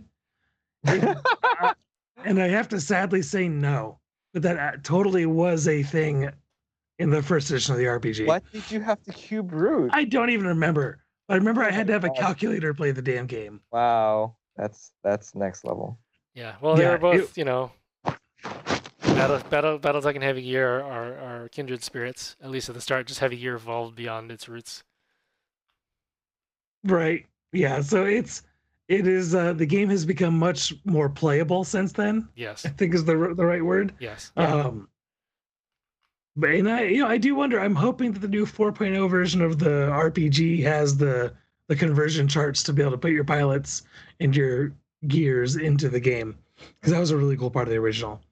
Um, with that, yeah, did John, you, did did yeah. you mention did you mention the the kind of spec op things that you can do by with duelists? Oh yeah, yeah. So yeah, we we sort of covered it. it a little bit. Yeah, go ahead. Yeah, yeah, uh, yeah. So so so just like in you can.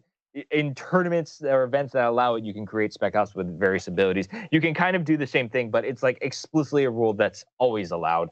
Um, John, there's a picture uh, in that list where there's a um, there's my uh, north and south southern duelist. If you want to put that up on the screen, uh, my southern duelist, I gave him uh, from um, oh eighth M S team. I gave him the Gatling gun and the shield from uh, the the Goof Custom. Um, nice. I'm hoping that you guys know what I'm talking about, because that would break my heart if you Vaguely. didn't. Vaguely. Okay, but um, but yeah, you can you can uh, select a, a, a gear of, of various types, and you can give them various abilities. You can give them um, like, okay, this guy's got the brawler trait, which will give him really good in close combat, and I'm going to give him a, a bladed staff that gives him uh, an inch of reach. Oh yeah, uh, you you can be engaged in face-to-face combat. Spiral blades um, have a zero inch reach, but your mic is cutting out there, buddy. Oh, sorry.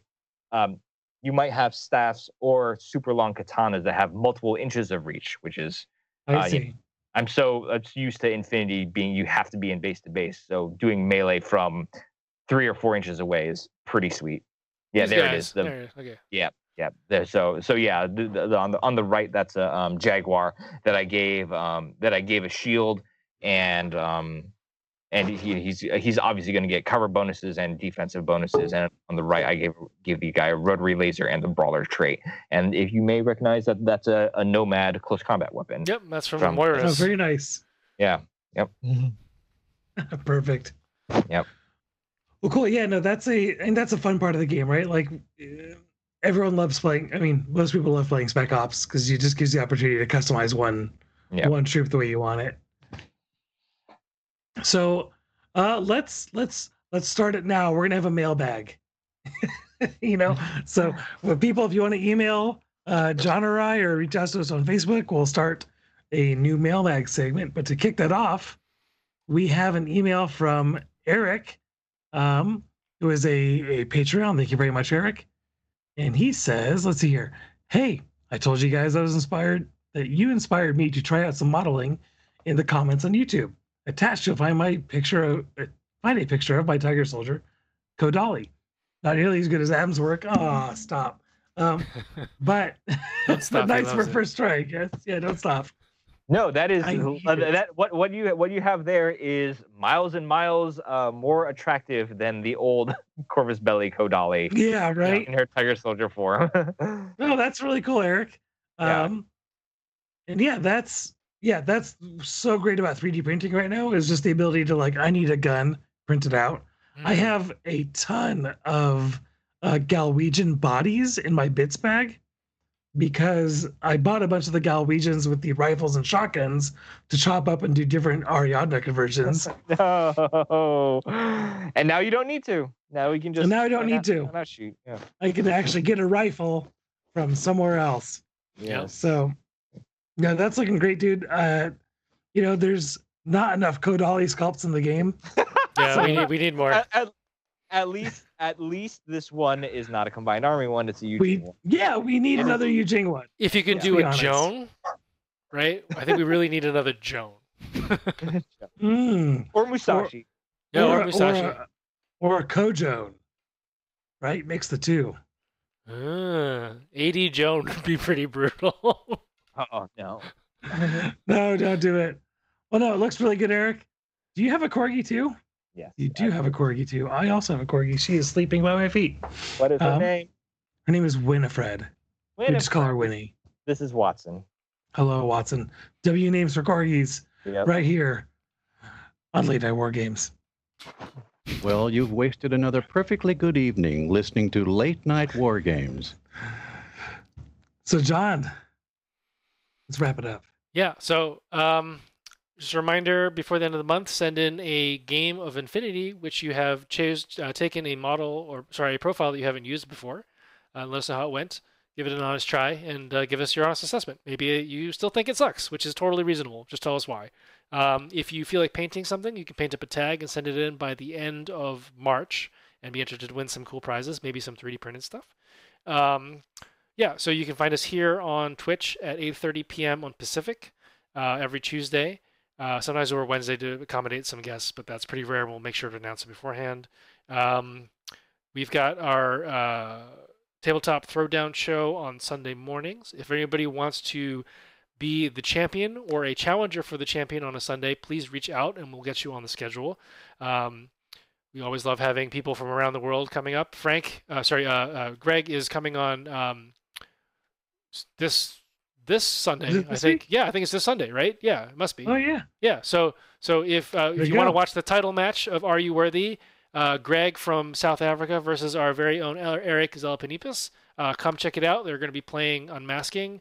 Um, Greg is playing uh, Spiral, and Eric is probably going to be playing Vanilla Pano, is my guess. Probably. Um, oh, that's that's where my money is. That's that's that's sort of what he's been doing for the last couple of games. So if you if you want to uh, check out what he's been doing previously, they're all on the YouTube channel as well. We upload everything we do, we post on Twitch to YouTube later.